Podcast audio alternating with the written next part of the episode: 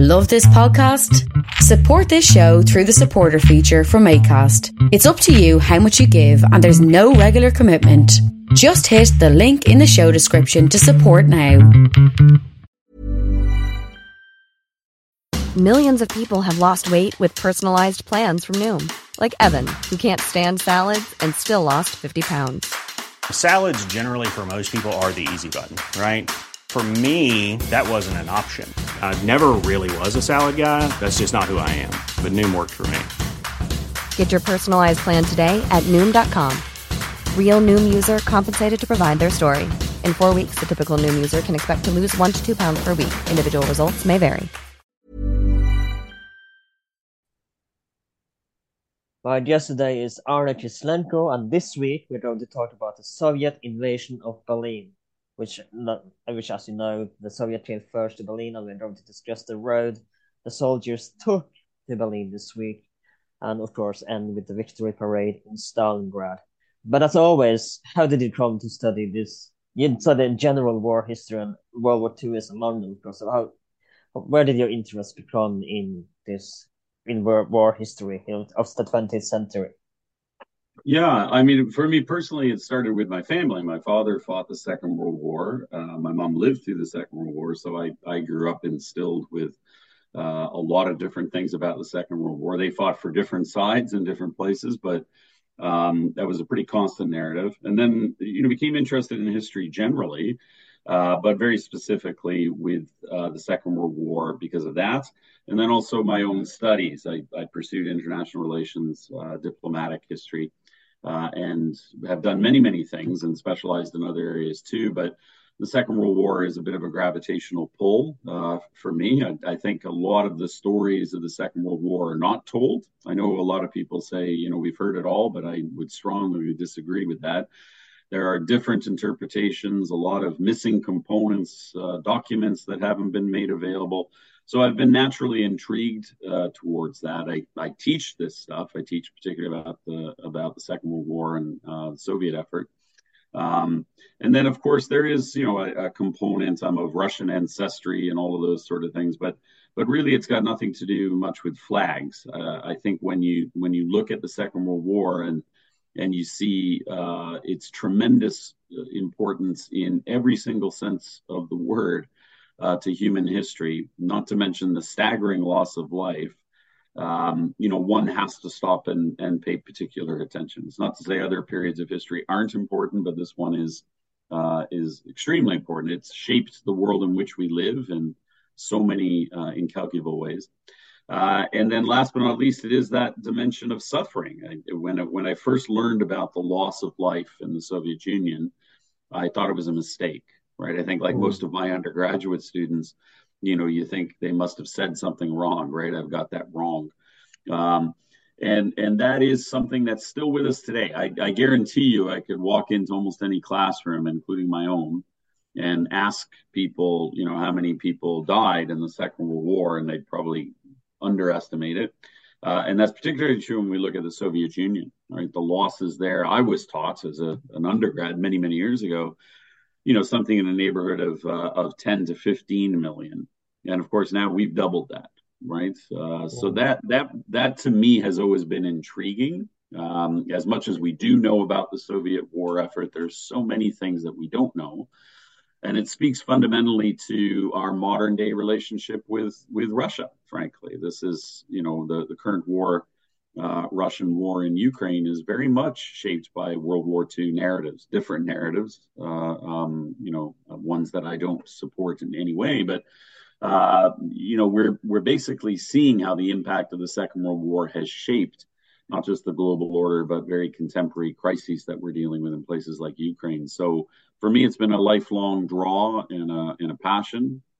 Um, and I think it's super important that we have these kind of discussions, particularly about, uh, you know, others, right? If you're American, um, you know, Americans don't generally regard much about the world in a lot of ways. Uh, from the Second World War, there's a narrative of victory, but they don't really calculate for other countries. Uh, and I'm sure that's true in other places too. So for me as an international historian, it's important to look at as many different narratives as possible, different countries and different people. Mm.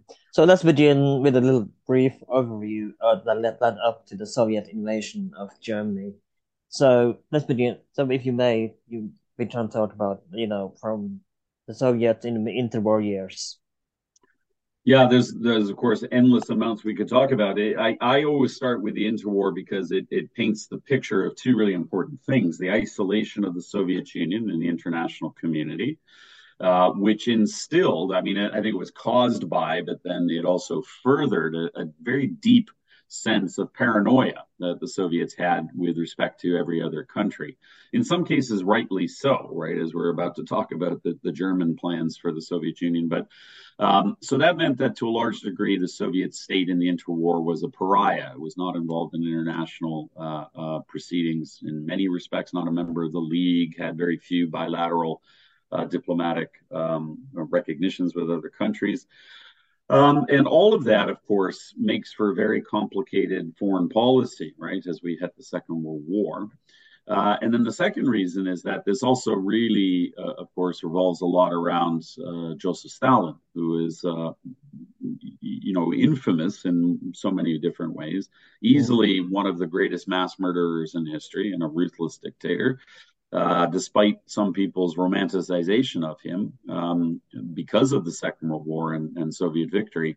I think it's important to acknowledge that this is a, a, man who bled his mm. country in many respects, was extraordinarily mm. violent. Um, and as a result, you know, he set the stage for the Second World War in many different respects. That's not in any way to, to sort of, you know, suggest uh, uh, what Hitler is about to do or anything like that is is justified or something ridiculous. But um, this is a very fragile state as the Second World War begins, despite its enormity and despite its tremendous military uh, potential. Uh, it's a state which is uh, weak in a lot of ways. Uh, that's demonstrated by the German invasion. And, and much of that has to do with Stalin. I, I, think, especially Russians, have neglected that narrative, right? They've sort of glossed over mm um, those problems, internal problems. Mm. So I, I, usually start there and, and point out, you know, under under Bolshevik rule and particularly Stalin, in the interwar period, you had massive purges, the so-called pogroms, uh, political, you know, social, cultural uh, purges, killing approximately seven million people. Uh, and then, of course, you had the the uh, forced economic collectivization programs, which led to, amongst other things, a tremendous famine in Ukraine, uh, tantamount to genocide, right? Uh, and in, in, that case, you're looking at at least another 10 million dead. So, um, you know, long before German soldiers ever stepped foot on the Soviet Union, you, you have lost something in the neighborhood of 15 million. Uh, you know, on top of losses from the the Soviets, uh, uh, from the Bolshevik Revolution and, and the Civil War. Um, and it's not just sort of a number. The, they were heavily targeted, those losses, particularly the, in the pogroms and the purges. And, and I think it's a, especially Poles were targeted as well as the enemy of the states. Well, there's lots. There's a lot of ethnic minorities in the country that are that are purged. Right. There's mass deportations. There's, uh, of course, the gulags. Uh, the Gulag Archipelago begins. Um, but you know, at, at its core, uh, I mean, everybody suffers in the Soviet state. But of course, very relevant to today, especially if you're Ukrainian, is the idea that this was targeting, uh, you know, the idea of a separate Ukraine, of Ukrainian nationalism uh, writ large. But at the end of the day, I always point out, very relevant to the Second World War, um, those losses are unimaginable in any other country, right? Let's be honest. With the possible exception of a country like China, you know, uh, uh, the the absorption of 10 to 15 million dead in in uh, in less than 20 years is staggering, right? Something the Americans or Brits have never really encountered.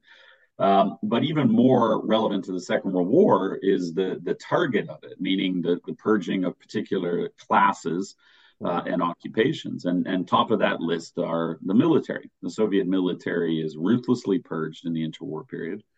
Uh, for no, you know, um, uh, for for really a very clear reason. It's it's not for for just sort of uh, laughs that Stalin goes after them. He is terrified that from within the Soviet military there may emerge a political rival, a mm. challenger right? And against the backdrop of Stalin rise to power, he saw fit to get rid of everybody. So uh, generals in that light are fair game, and that's why so many of them are purged. So many of the officer corps are purged. Mm-hmm. So what you have by the time, and some really great historians, you know, about the Soviet era talk about this as a as a priority for a reason. By the time you reach 1939, and then of course the German invasion in 1941, the Soviet military has been has been gutted. A lot of senior military men are no longer there. The mm-hmm. officer corps, right? So as you go down that sort of system, the officer corps for men responsible for you know battalion level and company level uh, kind of de- uh, deployments, they are inexperienced. Uh, many of them are reservists or have been called up for for war. So from a very you know uh, practical sense, if you like, this has a long term and dire effect on the Soviet state. So the weakness of the Soviet Union that's evident to everybody in the first, you know, uh, a couple of years of the war, for me, it really has its genesis in the interwar period. It's Stalin's fault, you know, to put a uh, a key point on it. Um, and and of course that's a huge failing. So uh, yes, although he's going to emerge victorious and and everything else at the end of the war, we we can't gloss over the brutality of the regime in the interwar period, um, and the animosities that it that it naturally fed in some of the constituent republics, right in the SSRs, uh, Belarus and Ukraine in particular. Um, you know that that that shouldn't surprise anybody that at least some Ukrainians welcomed the Nazis as liberators mm. uh, in in 1941, right when they come storming in. So I usually start there, and it's for those two reasons: it's international isolation; it has no friends and allies fundamentally, mm. um, and it is it's quite weak from within. And even though it has great industrial uh, uh, potential and has built a modern, uh, you know, uh, army to a large degree it is not prepared in any way for what's about to come. Hmm. You mentioned the purging of generals, and I remember reading about Second World War recently, where he writes about how the General Zhukov, who we definitely are coming back to eventually, he wrote a farewell letter to his wife because he was sent into the Kremlin and he thought he was going to die. He thought, thought he wouldn't come back because, yeah. you know, he thought he was going to get purged himself. Yeah, yeah, and, and that's a very real fear. I mean, my students usually laugh for some reason. I think it's nervous laughter when I talk about those things because, of course, they can't imagine it. Living in a nice, you know, democratic mm. uh, society like ours, um, they can't imagine the randomness of it all, right? The the mm. lawlessness of it all. But that's precisely what it was. So that's not an unusual account. Zhukov and others had to worry about their heads mm. because so many of their comrades met that fate right? Uh, and that that fear factor isn't just a sort of you know anecdote. It, it's I, I get really distressed when people say that it has a functional effect. So I do a lot on intelligence. Um, so imagine if you're a Soviet intelligence officer, your job is to find out truths, right? Not not particular nice truths, not truths that the boss wants to hear, but truths, right? The reality of what you and your nation can and mm. cannot do, what's going on, and so on. But in this system, especially with Stalin at the top, if you were to deliver news that was disagreeable to, to mm. anybody in that chain of command, particularly the big boss in the Kremlin, your life is over. Mm. Flat out. So guess what happens, right? So, you know, I teach a course on intelligence and and generally Soviet intelligence is quite capable from a technical vantage point. It's lacking in some respects, especially in communications intelligence, but you know it's it's uh, it's well oiled. It's got some pretty smart people. Whether you like them or not is another issue. But uh, uh, it's fundamentally corrupt in sort of the same way that the Nazis will be mm. fundamentally corrupt because the boss doesn't want to hear your truths. So that's going to have an, a resounding effect on on Soviet preparations for the war it's absolutely essential to understanding how Operation Barbarossa, the German invasion of the Soviet Union, is pulled off uh, as an intelligence ploy. And again, all of this really comes back to Stalin and, and the hierarchy, right? Mm. It comes back to, to the Kremlin. Um, and it is there uh, that we need to always turn to understand the full scale of Russian failure in the beginning of the war uh, as much as we look to it for success in the latter half, but also to, to the nature of the war to come, a war that uh, may have been inevitable. Us historians don't like the word inevitable. It's not a very useful thing for us. Um, but but certainly, had they been better prepared, and that means had better leadership, uh, you could argue that they probably wouldn't have suffered quite so much as they're about to. So a lot of this is self-inflicted, and we sometimes gloss over that in the narrative of the Second World War. Hmm. Speaking of show, telling the truth to Stalin, you know, there was sometimes intelligence would wait hours, and a whole day or days even to tell the truth because they were so nervous in case no, that was the last thing they would do. Yeah, absolutely. And Stalin, we have documents, you know, Stalin in his own hand dismissing intelligence report uh, from, you know, institutions that he relied upon, right? So the NKVD, political intelligence, GRU, military intelligence, you know, some really fantastic intelligence networks and occupied uh, in Europe and, and elsewhere utterly disregards them. So, you know, at, at the end of the day, when you're doing an analysis of this kind of nature, uh, it's the same in any other country. You have to look at the leadership. You have to be able to look at at the mechanics of the state uh, to get that sort of you know full uh, view. We do that with other countries. Um, there is a difficulty, and and the difficulty is in part uh, documentation. The the the Russian state today, as well as the Soviet state during uh, most of the 20th century, you know, doesn't really play nice with its documents, right? So while a lot of documents have come out, uh, we're still missing a lot, and Putin's regime is not likely to assist. Um, but then, secondly, Russians, uh, especially today, and and you know, I'm ethnically Russian. I come from a Russian family. Um, you know, there it's not true of all Russians, of course, but there is a, a difficulty in understanding uh, victory right? On the one hand, this tremendous, uh, almost unimaginable sacrifice and victory that the Soviet Union will achieve, um, and the ruthless, despotic, you know, very cruel nature uh, of that state, both in and outside of the Soviet Union. Mm. Um, and a lot of people struggle with that narrative. I, I know because they often bark at me, right? Mm. when they when they hear or see me talk about that and say, "How can you talk about the Great Patriotic War?" and then talk about rape and murder by Soviet right. soldiers? And of course, to me, I say, well, those are part and parcel of the same thing. It doesn't, you know, change the fact that they both happen. Um, so that's a difficulty, right? A lot of people today have a hard time reconciling that image of Stalin as a victor uh, against, you know, his really quite inept and often uh, brutally bad leadership uh, and the tremendous cruelty of the state. So let's talk about the invasion briefly, and of course the Battle of Stalingrad so at the Operation Barbarossa. And um, yeah. before I want to go into Stalingrad, I want to know because you know, as you know, they've got the raise Petrograd, Leningrad, sorry, at the to the ground. But let us say if they, they had not gone for Stalingrad, which was you know the one when what they went to, if they went to the battle of if it would the battle of Moscow, for example, for example, would would that have been an, any different outcome, or would that would have been the same outcome. Yeah, it's, it's you know it's a, it's of course really difficult to deal with counterfactual uh, history. I know what you mean. Um, yeah, for sure. I mean, I, I in in a you know even though we can't really go there, counterfactuals are not what we do. I'll go hmm. there, mm. uh, and I'll mm-hmm. tell you it's it's impossible for for me to imagine that. Uh, Stalingrad, you know, is is anything but the worst military mistake the Germans ever made it's you know when when I teach World War II history, there are of course lots to cover, but um, you know three main campaigns, three main turning points that I think most military and diplomatic historians would agree to: El Alamein in North Africa, uh, Battle of Midway in the Pacific.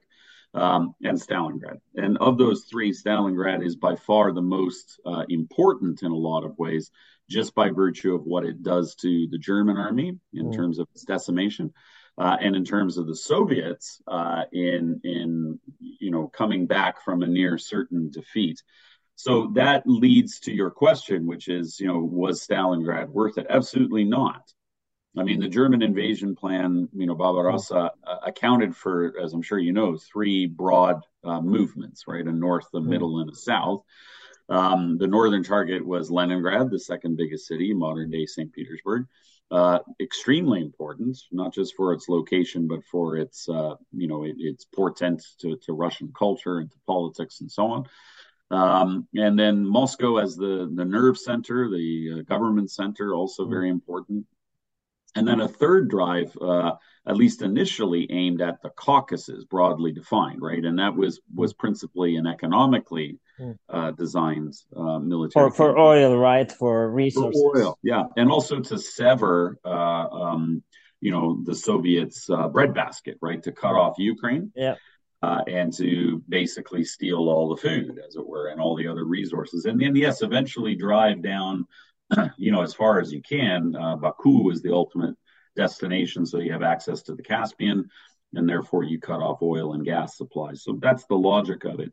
Where Stalingrad comes in is that even with unsuccessful sieges at both Moscow and, and Leningrad, um, you know, Hitler makes a fateful decision to go after that one city.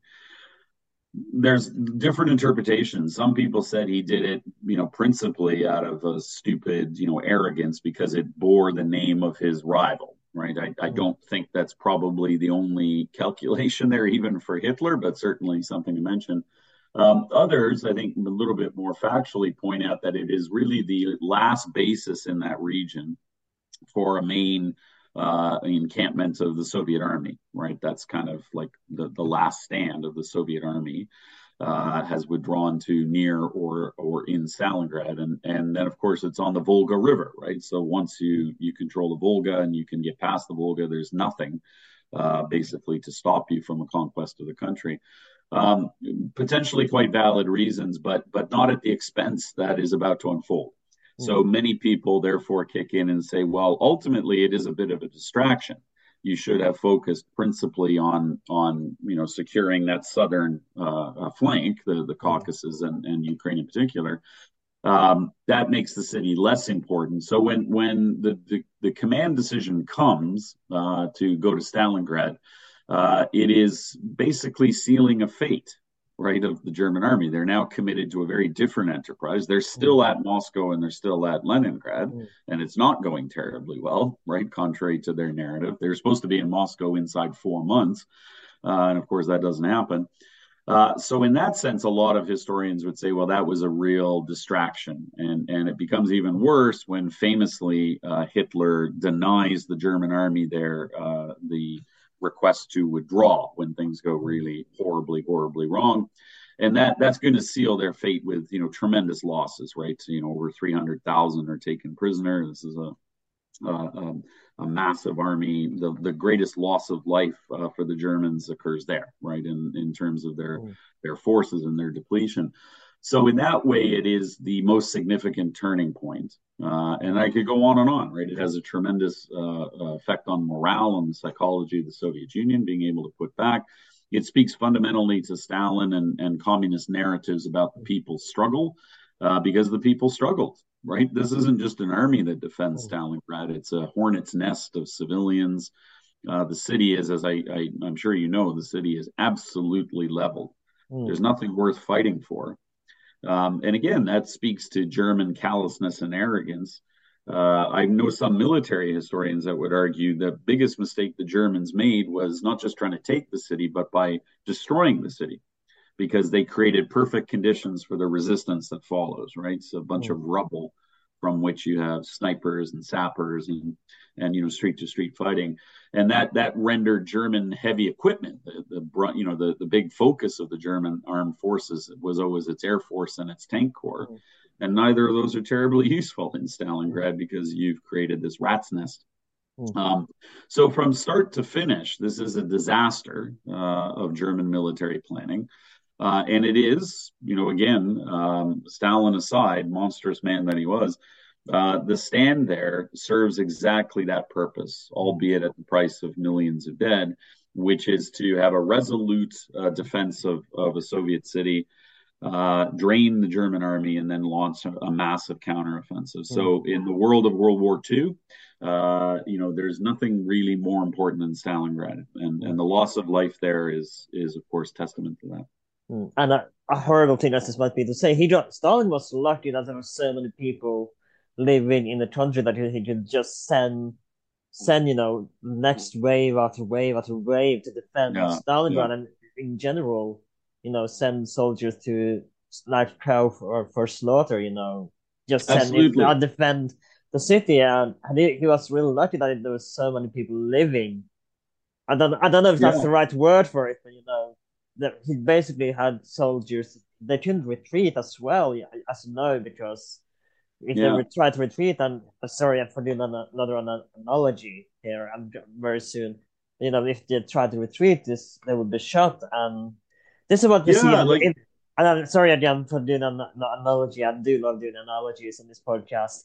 So you know, this is what happening in Russia today as well. We discussed this in before the before the recording that it's hard not to see the Third Reich in Russia today because or Soviet Union in Russia today because you know soldiers have been shot if they're trying to retreat in the battle of Ukraine that is going on right now, and it's it's crazy that it's still happening in It is, yeah. 2023. Yeah, yeah.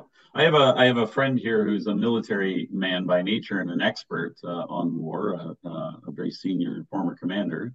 Um, and you know he drew that out months ago that that you know you would think that the Russians may have learned something from the Second World War in terms of strategic Mm. deployments or whatever else, but uh, I get your parallel, and and of course there are a lot of things that don't serve that analogy, but at its core, you're right. This is a a, a, a commitment. It's a war of attrition like no other nation would or could fight, Mm. right? That the Soviets are prepared to grind you down by way of uh, the expending their own lives. Something that, of course, Americans and British and and so on soldiers would never think of, right? That's the exact Mm. opposite of military doctrine. Um, but that speaks again to the nature of the system. It speaks to the the mindset of Stalin, who could not possibly care less about individual lives, right? You know that he's famous for saying one one death Yeah. is a tragedy, a million is a statistic, Yeah, uh, which whether it's true or not is pretty much an epitaph for him. Um, and in that light, you know, the defense is something not even the Germans could have expected. So I always point out German intelligence, you know, on, on the eve of Barbarossa is not by any means great. They make a lot of mistakes. Uh, the, the principal unit that is responsible for it is famed for making miscalculations about, you know, the fighting spirit of the Russians and so on, uh, the numbers and so on. Uh, but in, in, I suppose, fairness to them, they couldn't have possibly calculated for the willingness of the Soviets to Mm. spend so many lives in defense of anything, right? So even if you think they're not human, if you think they're Untermensch, uh, it still doesn't calculate for how tenaciously this nation is prepared to fight. Uh, and you're right. What Stalin does is he finds a lot of reserves, and it's not accidental. They, they, those reserves are pulled principally from the east, uh, Siberia, uh, you know, east of the Urals, uh, because just before the German invasion, the Soviets sign a neutrality pact with Japan, Mm. which is important. People often, you know, skip over that that little fact, but that the Japanese, of course, interested in a southward drive of their own. Uh, but what that does for the Soviet Union is that it frees up large divisions that were stationed in Manchuria and Siberia, uh, and they are able to be redeployed uh, to here. Something that the German intelligence units um, never really accounted for. They didn't have a good understanding of Soviet army size or the reservists. So they're astonished. German soldiers are astonished when they see new recruits coming in. And you hit it right on the head. Uh, you know, there is some Hollywood movies like Enemy at the Gates and so on, which are a bit, you know, uh, flowery in some respects, but they show that quite well. They, they show the, the inexperienced nature of Soviet defenses, uh, the, the men at the Soviet defenses, uh, how poorly equipped they were, and and how they're stationed. They're just basically uh, cattle, as we say. They're just animals to the slaughter. Uh, and the whole idea is just simply to absorb the brunt of the German offensive, waste their resources, tire them out.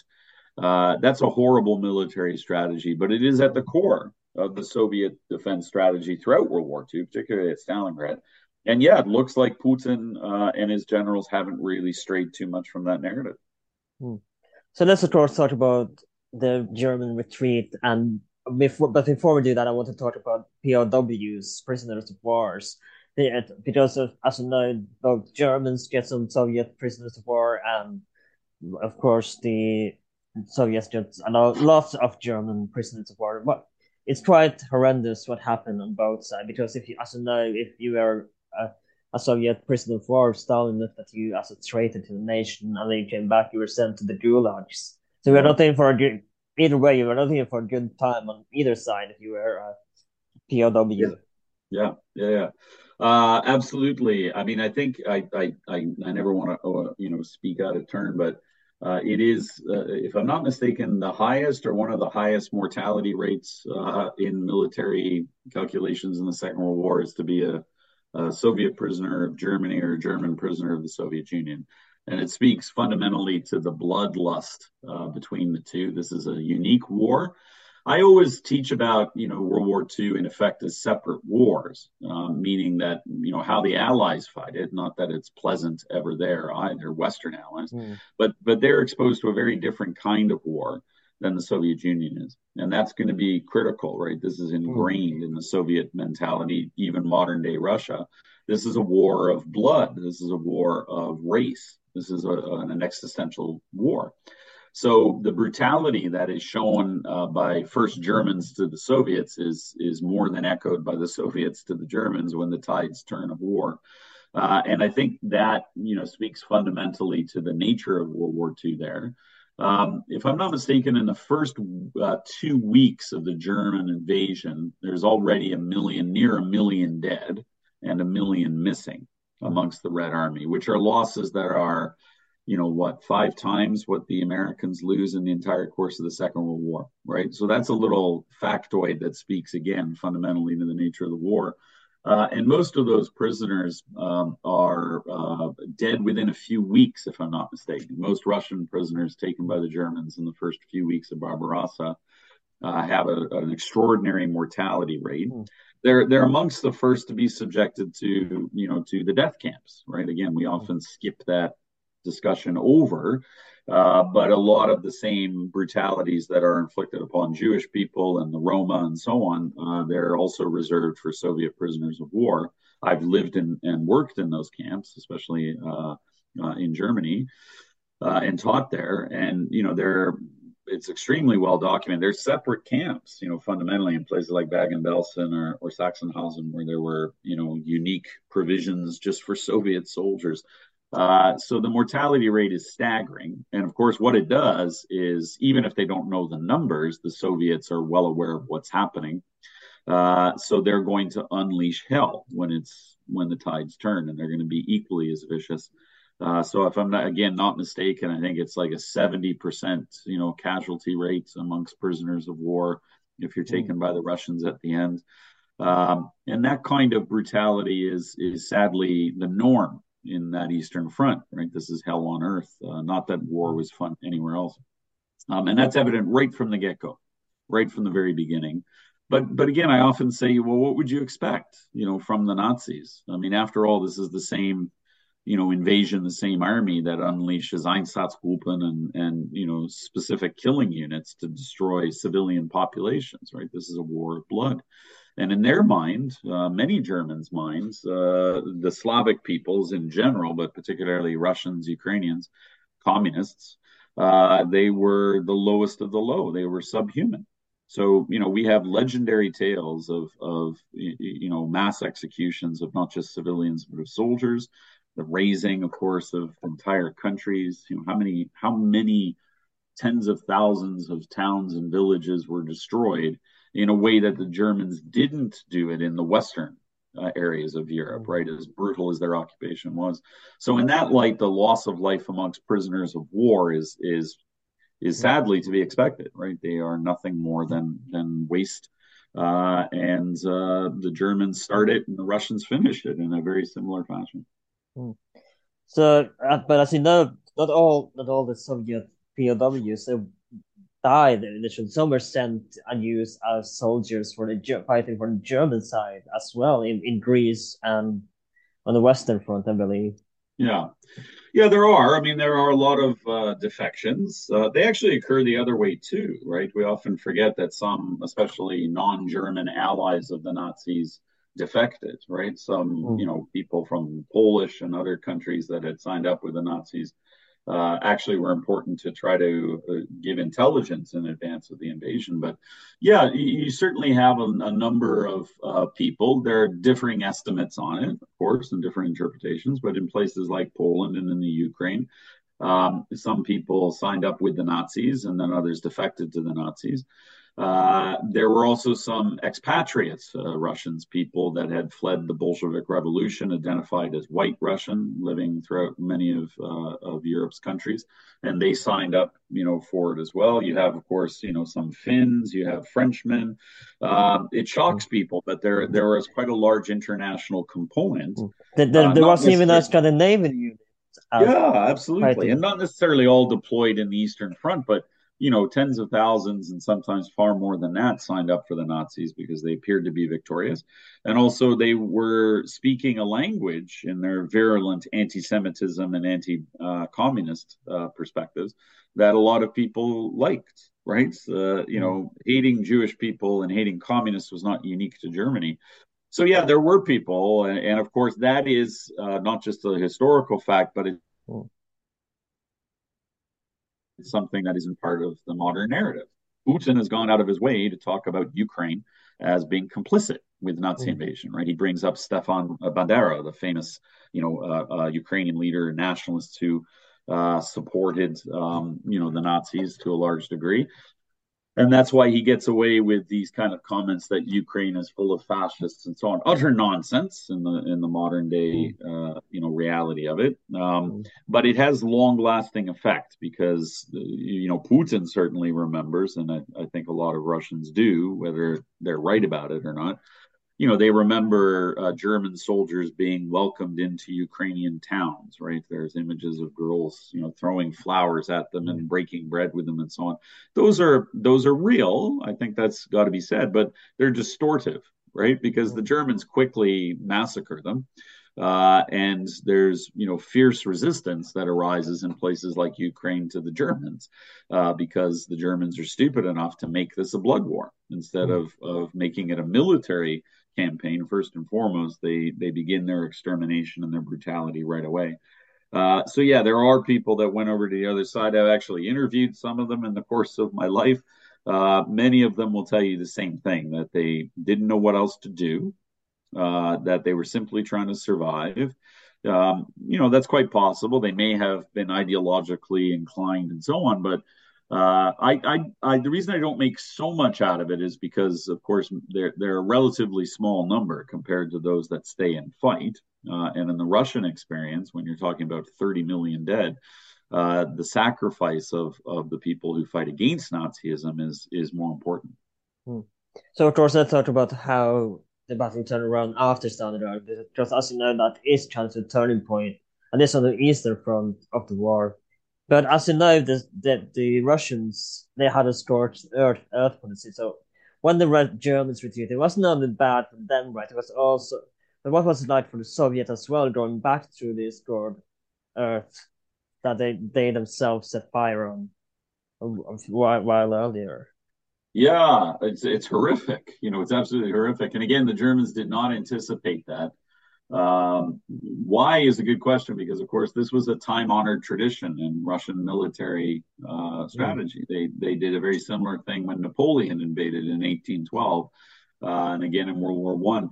Um, so yeah, that that is the defensive strip mentality of the Soviets. They they use that throughout uh, the war, right? Is to withdraw from an area, taking full advantage of the size of their country, baiting the adversary, in this case the Germans, further in, exposing their lines of communication and support, dragging them further and further, and making them vulnerable. And then fighting in basically in uh, in different lines, right? There's the defensive military strategy. You fight here, and then you have a series of lines moving backwards.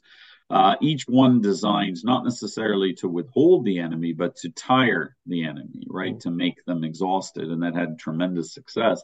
But of course, you have to be willing to pay the price. That kind of strategy entails burning your land to the ground. Uh, in the case of the Second World War, it also requires something that has not really ever been done before, certainly not on the scale, which is to move everything that's worth keeping industrial infrastructure, resources, you name it, um, withdrawing it from the area of uh, of invasion and occupation and reestablishing it behind safer lines, which is precisely what the Soviets do. Mm. So remarkably, and I, I, don't think anybody, including the Soviets, uh, knew that they would be able to pull that off.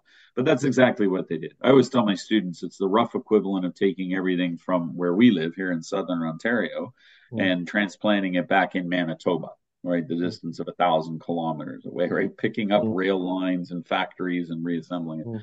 Uh, it's a remarkable moment, and it's it's precisely because of that that the Soviets are able to you know be like a phoenix from the ashes right they come back from defeat because they've managed to to to save so much of their their industry in western russia now when they push back out you know the the consequences of course they they see barren fields that haven't been properly you know tilled during german occupation mm. uh, mass starvation of course uh, and so it is a very difficult enterprise. Um, the Soviets move much quicker in a lot of ways. And of course, a lot of that industrial and even agricultural infrastructure has shifted to other parts of the Soviet state. Right. So they, they, you know, have some capacity to feed their men. Uh, but I'll also point out, listen, if you get into the, the weeds of World War II and you, you study the uh, sorry the Soviet soldier, your average you know rifleman, for example, uh, they are remarkable characters, right? They are tough guys in in the classic sense of the word. They travel lightly. Uh, for the most part, they have very few provisions. They don't eat very much. They don't drink very much. They're, you know, it's sort of uh, uh, staples, right? It's black to compare, bread. To, to, to compare, they're kind of like camel, like yeah, yeah, yeah. Like these guys are these these are remarkable. They they live on kasha, you know, the grain uh, cereal, if you like, and and chai tea, and and they keep moving. So in that light, you know, the mass destruction that that was theirs to begin, and then Germans, of course, by virtue of their occupation. Um, you know, it does have a, a, an effect, but the, the Soviet Union has done something unbelievably remarkable and frankly unprecedented, which is to rebuild its war effort uh, in the midst of almost certain defeat right? And and that's from an industrial as well as an agricultural perspective. That's where some people sing the praises of stalin. I would never do that personally but mm-hmm. uh, I'd, I'd sing the praises of the soviet people mm-hmm. right? And their willingness and, and tenacity to fight and then to rebuild. Uh, but yeah you're right. By the time they start marching through those those places are are in many cases barren. Now something of course that is essential and as a I'm pretty sure it's not taught in Russian schools today when this comes to mind. And I'm sure you know what I'm talking about now is the Allied aid that happened during the, the t- taking back territory after Stalin yeah. coming back. Yeah. So let's talk a little bit about the essential, because it was quite essential to Soviet victory as well. That, of course, like I said, it's not taught in Soviet schools today. That's kind of forgotten about. Yeah, the Allied I mean, aid to Soviet Union. It was, which is, it's such a great question because it's something that is really neglected. I, I talk about it a lot whenever I can because it's an important narrative. It's an essential narrative. Uh, beginning in October of 1941, so just a few months after the German invasion, uh, the Roosevelt administration extends Lend Lease, right, the very famous uh, economic and military program, uh, to the Soviet Union. It's already been enacted for China and for the United Kingdom, for Canada as well. Uh, and it is basically, you know, it's a, a, a, wonderfully illegal thing, right? It's technically mm-hmm. illegal under neutrality acts in the United States uh, for the government to deal with protagonists of any sort. But uh, because Roosevelt is Roosevelt, he, he is prepared to challenge his own laws. Uh, and Lend Lease does what it says it's lending or leasing military equipment. It's kind of, when you get right down to it, it's basically the Americans preparing to give you bullets with the request that eventually you give them back as mm. if you're going to go and retrieve them from enemy bodies and sort of mm. you know give them back to you. Now there are economic stipulations; you got to pay back money and so on. But what it does for the Soviet Union is is remarkable. Uh, by the end of the war, it's about 11 billion dollars, which is you know not nearly as much mm. as other countries, but still a lot. Uh, what's still really, a lot if you don't have eleven million dollars. It's there you go. It's, it's, a lot more than you think if you're in the midst of defeat and and you don't have a very vibrant economy to begin with. But the real kicker isn't just lend lease itself. That lasts throughout the war technically, uh, because by by 1943, certainly Soviet factories have you know sort of uh, uh, uh come back right with that movement of raw materials and personnel and equipment. Um, so they're able to manufacture a lot of the stuff that they couldn't. So really, the the big critical point is is between late 1941 and and sort of mid 1943, a good chunk of the war. And it's there where the Americans end up giving them ridiculous numbers. I think it's 10,000 tanks, if I'm not mistaken. And I, I read once it's something like 700,000 military vehicles, like trucks and equipment. That's a monstrous sum, not to mention, uh, you know, other military equipment and money itself. So uh, the reason it's so important is we have documents of Stalin himself, like the boss, uh, commenting, uh, particularly at, at, some of the peace conferences, some of the conferences that unfolded in World War II, you know, making public comments about how grateful he is to the United States, making uh, private comments to, you know, the Politburo and others, how they couldn't have won without them. Uh, and then that's echoed by guys like Nikita Khrushchev, right, his uh, uh, eventual successor, who was at Stalingrad, amongst other places. And he said, listen, in the first stages of the war, we were done if it was not for lend lease. So this isn't abstract. It's not sort of, you know, mixing the numbers and having different interpretations. But that two year period, lend lease is really important to the Soviet state. We don't know if they could have survived, might have survived without it. That's a hypothetical. Uh, but it is something that needs to be addressed. Um, and of course, the reason it's not, you and I both know, right? That that's mm. not a good narrative for Stalin and victory. That's certainly not something the communists ever want to admit, particularly as the Cold War dawns in 1945 moving forward. And Russians today, you know, uh, they don't want to talk about it or think about it because it's uh, undermines this narrative of the great patriotic struggle and, and that sense of we did it alone mm. uh, which to some degree they're entitled to. I'm the first to acknowledge the sacrifice of the Soviet Union and its peoples has no equal. Uh, but that doesn't make for good history, right? We have to look mm. at those little important factoids, and lend lease is critical. Uh, and then, yeah, as, as I think you alluded to, they get they get also benefits, if you like, by virtue of Western political leaders, Churchill and Roosevelt in particular, um, and the way the end uh, of the war comes about. Like there's a lot of devil in the details, right? As as to how that war progresses and precisely where the war is going to end. Uh, ultimately, what what Roosevelt called spheres of influence, a very loose idea, uh, is is borne by the armies themselves, right? So it's all a question of how fast and how far your army can get. So, in the absence of any sort of concrete uh, plans or a, possibility of uh, something different, uh, that favors the Soviets because, of course, the Soviets are, you know, in a headlong rush to get as far and as fast as they can, including to Berlin and potentially beyond. And sometimes people say, well, you know, that we can't prove that. We can prove that pretty easily. Uh, in, in, in 1945, Stalin uh, met Averell Harriman, a famous American diplomat who spoke fluent Russian. Uh, and Harriman uh, said to him, you know, Comrade Stalin, congratulations on making it to Berlin. And without hesitation, Stalin said, Tsar Alexander made it to Paris. Hmm. you know, in reference to to 1812. So I I think there's little doubt that Stalin intended on getting as fast and as far as he can, in part for selfish reasons, gaining territory and and ideological conformity and all that stuff, but also in the sense of making uh, some sense of repayment to the Soviet Union. Right, their their loss is so high, their costs so great that to him uh, there was a fundamental requirement to grab as much as possible at any cost, mm. including you know horrible, horrible damage inflicted upon Eastern Europe as the Soviets come. Mm. Uh, there, I don't try to look it up, but I remember reading Hitler and Stalin while last year, where there's there was a joke. I don't remember when this was, but where Soviet, I don't, I don't remember exactly how it goes, but where a Soviet soldier passes a German soldier, and they don't don't know if it's either Germans. They say something, but they don't know if it's either German or Soviet soldier. I learned that yeah. line. Yeah, yeah, but they're, they're, in effect the same, right? Is that what yeah. yeah, yeah. I mean, listen, from a vantage point of being, you know, many people in Eastern Europe, Poles and others, there's not much of a difference. And Russians do not like to talk about this because it's it undermines that narrative, right, mm-hmm. of victory and of liberation. I just argue that you can have two things at the same time. You can be victorious and a liberator uh, in many respects, and a great soldier, and you know all of that sort of stuff, but still inflict an awful lot of suffering and damage in the process. Uh, but yeah, that is precisely what happens. And and again, I'm the first to, to, acknowledge, particularly when you come to some of the atrocities that the Red Army will commit on its way into Germany.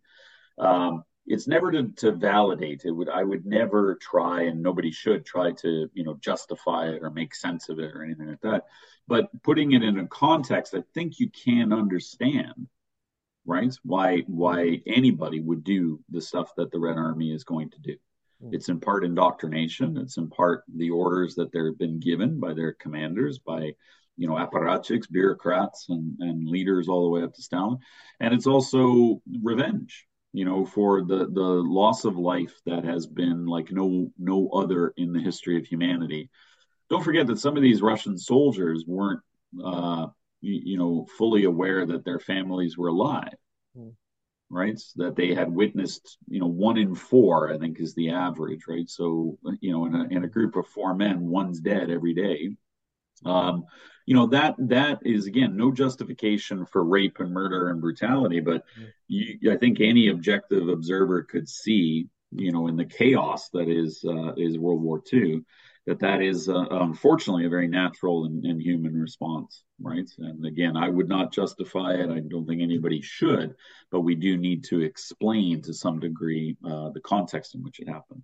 We are of course going to come back to the rape and the atrocities committed by soldiers Soviet soldiers very soon, but I want to talk about the Soviet invasion of Poland right now. As, yeah. as you know, the, the not Ludendorff, that was the first one, the Ribbentrop-Molotov line, as you know, well, in 1939 was established, but it later broke in under Operation Barbarossa. Yeah. But, yeah. you know, so let's talk about taking back not just the Rib, not, not just the Ribbentrop line, but, you know, Poland as a whole. Yeah, well, the, you know, Poland had always been, of course, problematic from the Soviet mm-hmm. perspective, mm-hmm. right? Uh, you know, going way back into history, the, the whole idea of Poland as an agitator, right? Poland as a kingdom, the Lithuanian Polish kingdom had, had been trouble for Russia. Uh, and then, of course, in a much more modern incarnation, Poland was uh, reconstituted in part out of the Russian Empire, right? The mm. ancient mm-hmm. kingdom of Poland as an independent state.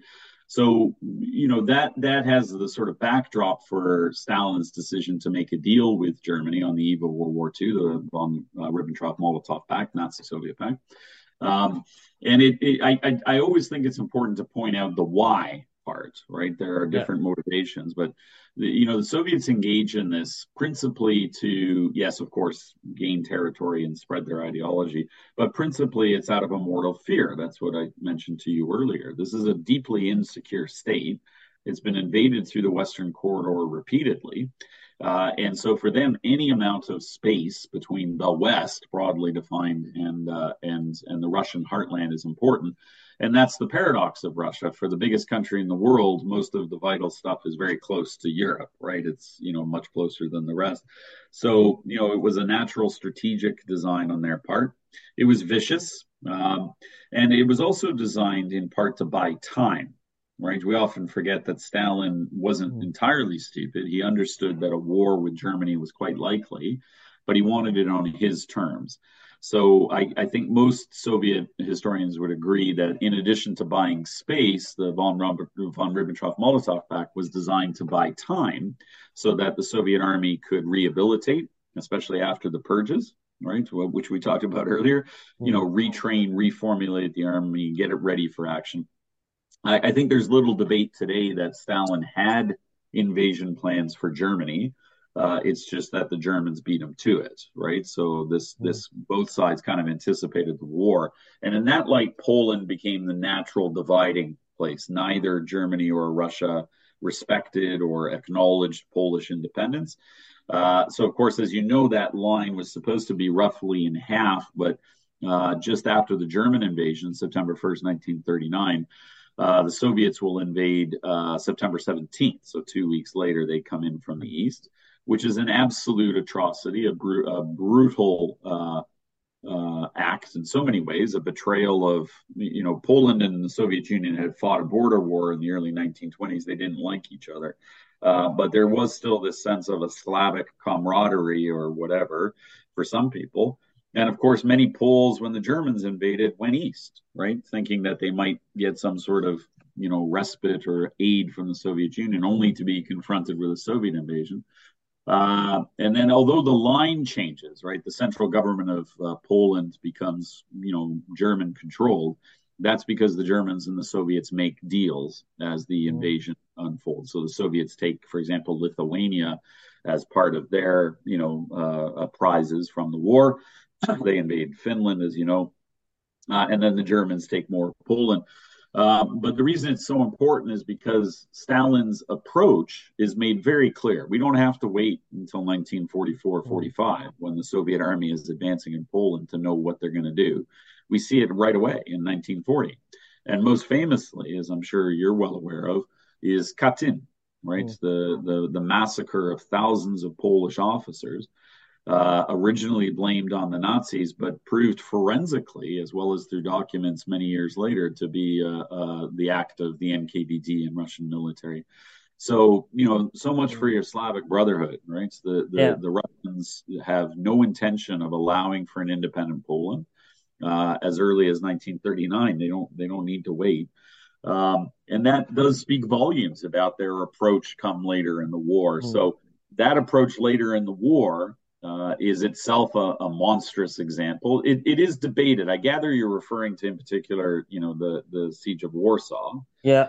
Uh, as they push across the border, um, it is debated, right? So I, I, I wouldn't be a very good historian if I sort of gave you one narrative only. Uh, some non-Russian historians have argued that the the, the Russians didn't launch an, an assault to save the Polish Home Army operating in Warsaw or of course Jewish people in the infamous ghetto when they rise up. Uh, in advance of the Red Army coming. Uh, and the reason that they didn't do it is in a conventional narrative, it's because Stalin wanted to exhaust uh, Polish uh, independence, wanted to have as many Poles killed as possible before his own army came in with the intention of occupying it ruthlessly. Uh, that's always an equation, right? We are talking mm-hmm. about Stalin. So, you know, right off of the bat, it's very likely that Stalin had no respect and regard for those people, couldn't care. less. why would he? He spent millions of his own soldiers fighting this war. It's not like all of a sudden he's going to care about, you know, Polish Jews or, or, or the home army. Uh, so that is in part true, but there is another narrative, and some military historians would argue uh, it made sense to not invade Warsaw, to not attack Warsaw, uh, at least not initially. And and the sense for that is that there was uh, the the Red Army was still exposed to a reasonably uh, capable German army in Pomerania in the in in uh, in the north, right to the north of Warsaw in, in mm. German and Polish territory, uh, and that it needed to consolidate before it could move forward, right? And that was actually the advice of Zhukov and, and others who said. Mm you know we got to wait. We we we're going to expose ourselves if we don't. And and those same historians would bring up that there were relief attempts. There were a couple of uh, albeit small scale advances uh, by the red army during that that six month you know hiatus uh, waiting period. Uh, and also air relief right? They tried to drop supplies and so on. So uh, i mean personally i think the first is likely truer right? Mm. I, I i can't imagine that stalin really cared at all uh, about you know Polish citizens or the defense of Warsaw. Uh, I think Soviet intelligence made it clear that the German defenses there were stronger than anticipated. So, from a Russian perspective, it made sense to wait it out. Uh, and the suffering of Polish people was never a primary concern. Why would you think it would be, mm-hmm. right? From from this guy and from this nation. Uh, but I, I, I, think we also need to consider that it's not just that heartlessness and callousness; it's also this strategic concern. Don't forget, Russian forces repeatedly. This this needs to be said. You know, from the gates of Stalingrad and Moscow and and uh, and eventually Leningrad, as they push back, um, you know, Soviet strategy was always this defensive uh, cycle, right? We have lines of defense. We exhaust the enemy as they come to it. We spend a great deal of life, but ultimately we drain our foe. And then they launch counteroffensives. So the, the history of World War II for the Soviets is always a series of counteroffensives, uh, even when they weren't really capable of launching them. Stalin was famous for launching counteroffensives, uh, even at Stalingrad and at Moscow. Um, you know, with small numbers, relatively small numbers, right? And that mm-hmm. that was designed to catch the enemy off guard, keep them, you know, uh, uh, at bay. Uh, so by the time you reach Warsaw, you know the the, the principal commanders, uh, uh, who leads the Ukrainian front, and and uh, Zhukov in command of the Belarusian front, the two major armies of the Soviet uh, Red. Um, if, I, if I may interrupt you for a second, I think it's also worth mentioning. I believe it was Warsaw that the Nazis burned to the ground before retreating. Yeah, yeah, yeah, of course. So, you know, from their perspectives, you you and again, I'm not apologizing, I'm not justifying anything, but you know, their first job is to think about their victory, right? They they are in a race to Berlin ordered by the boss and at, at the you know at the end of a tremendous period of suffering for their people they are not stopping to consider individual countries or the lives of foreigners. That's just not their top priority. But they they are concerned about overexposing themselves. So even with their huge numbers right by this point i think it's what uh, 7 million in under gun like 7 million russian soldiers in the red army that are actual fighting with reservists that will eventually pump it up to nearly 12 million, the biggest army the world has ever seen. Uh, but there's still dangers and setbacks, and and that's because the the history until that date in the Second World War was precisely that the Soviets advanced, but then would get pushed back, right? Mm. Uh, Kursk is a good example, right? The famous tank battle at Kursk, which is ultimately a Soviet victory. Uh, in the initial parts, it's a German counteroffensive, and then the Russians launch an attack and they get beat. They lost 600,000 men in counteroffenses uh, in that area. So, you know, if you reach Warsaw, you're pretty excited about the potential for victory. You're almost certain it's at hand, uh, but you still don't want to expose your soldiers. So, so that has to at least come into the narrative. Even though I, having said all that, would concede that it was very likely more uh, the case of Stalin wanting to exhaust any resistance mm. in Poland, right? A country which he despised uh, at the end of the day, and which he saw as absolutely integral to the long term security of the Soviet state. So something that I feel is kind of overlooked, but is starting to get more attention now. I think with the recent Bloodlands by Timothy Snyder and of course the Iron Curtain, they are mentioned quite a lot. And I think you know what, what I'm referring to right now is the partisan group, Armia Krajowa. So let's talk about them a little bit under German occupation before we move in the way they were treated by Soviet soldiers yeah. during I mean, the invasion. Yeah, you know, part of, I, I, I teach a fair amount about partisans, uh, in part out of interest, and partisans generally in, in the whole narrative of the Second World War. You know, they're they're often undersung, right? The impact and importance of partisan mm. movements everywhere. They're very different, as you know, right? I mean, there's so many different partisan groups, different sizes, shapes, different ideologies, and so on. Uh, resistance in Poland throughout the war was really quite extraordinary. Um, it was responsible for a great deal of important intelligence information that fed the West, intelligence about German uh, military and industrial plans, particularly heavy water, mm. uh, development of atomic bomb, that kind of stuff.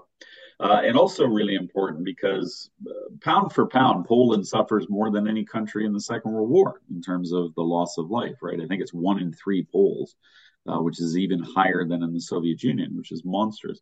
Uh, so you know you can't begin a discussion about uh, about the Home Army uh, or about any resistance, Jewish resistance too, without this idea of heroism, mm. right? And I know people get uncomfortable with that because then you're down this rabbit hole of was everybody you know, nice and were they all in agreement with ideas that we share today? That's not really the domain of a historian uh, in so many different ways. So, you know, what we really have to go down to is that this was a home army that was under ruthless occupation from 1939, from the very beginning to the war to the very end of the war. And, and that so many Poles, Gentiles as much as, as, as Jews, had perished. Yes, this is the scene of extermination camps, and it is the scene of, uh, of the highest proportion of uh, Jewish loss of life, and those things are you know incredibly important should never be forgotten. Uh, it's just there's no but either. It's just that that also we we want to point out that the the ruthlessness of german occupation extended beyond jewishness. They were mm. ruthless towards you know gentiles as as well. Uh, mm. maybe less so in the sense of uh, extermination and the ghettos and so on. Uh, but but that narrative is important because it does speak to Poland today, and it speaks to a lot of Poles. I, I know an awful lot of Polish, you know, uh, people uh, here in Canada and elsewhere, uh, and they do feel that that's a neglected narrative, right, in, in mm. World War II, and understandably because they were brutalized by the Nazis uh, in so many ways, forced labor, executions, of course, uh, and yet still found the ability, you know, the resolve to fight uh, in absolutely unimaginable conditions. I, I, couldn't imagine being a member of a partisan group anywhere, frankly. I don't know that. I'd have the courage to operate as one. Right. Uh, but particularly in places like besieged, occupied Poland, where German, you know, bureaucracy was absolute. They had ruthless efficiency in, in almost every single Polish uh, city and town. Uh, so, you know, in that light, the Home Army is really remarkable. Uh, it, it, really is, uh, and its tenacity to fight.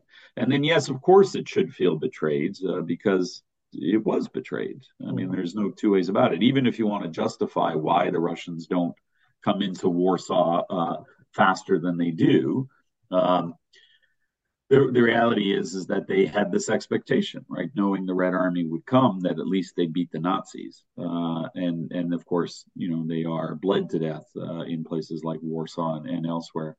Uh, but and it's no consolation, absolutely. But you know that that that doesn't necessarily negate the importance that they had throughout the war. They kept the Germans at bay in a lot of places. The very fact that they're able to operate in Warsaw, you know, as late as 1944 is really extraordinary, mm. right? That you think about the the ruthless brutality and efficiency of the Nazis, uh, and here in the capital city of Poland, they still didn't have full control uh, you know that that is a testament. That's a feather in the cap to the to the Home Army.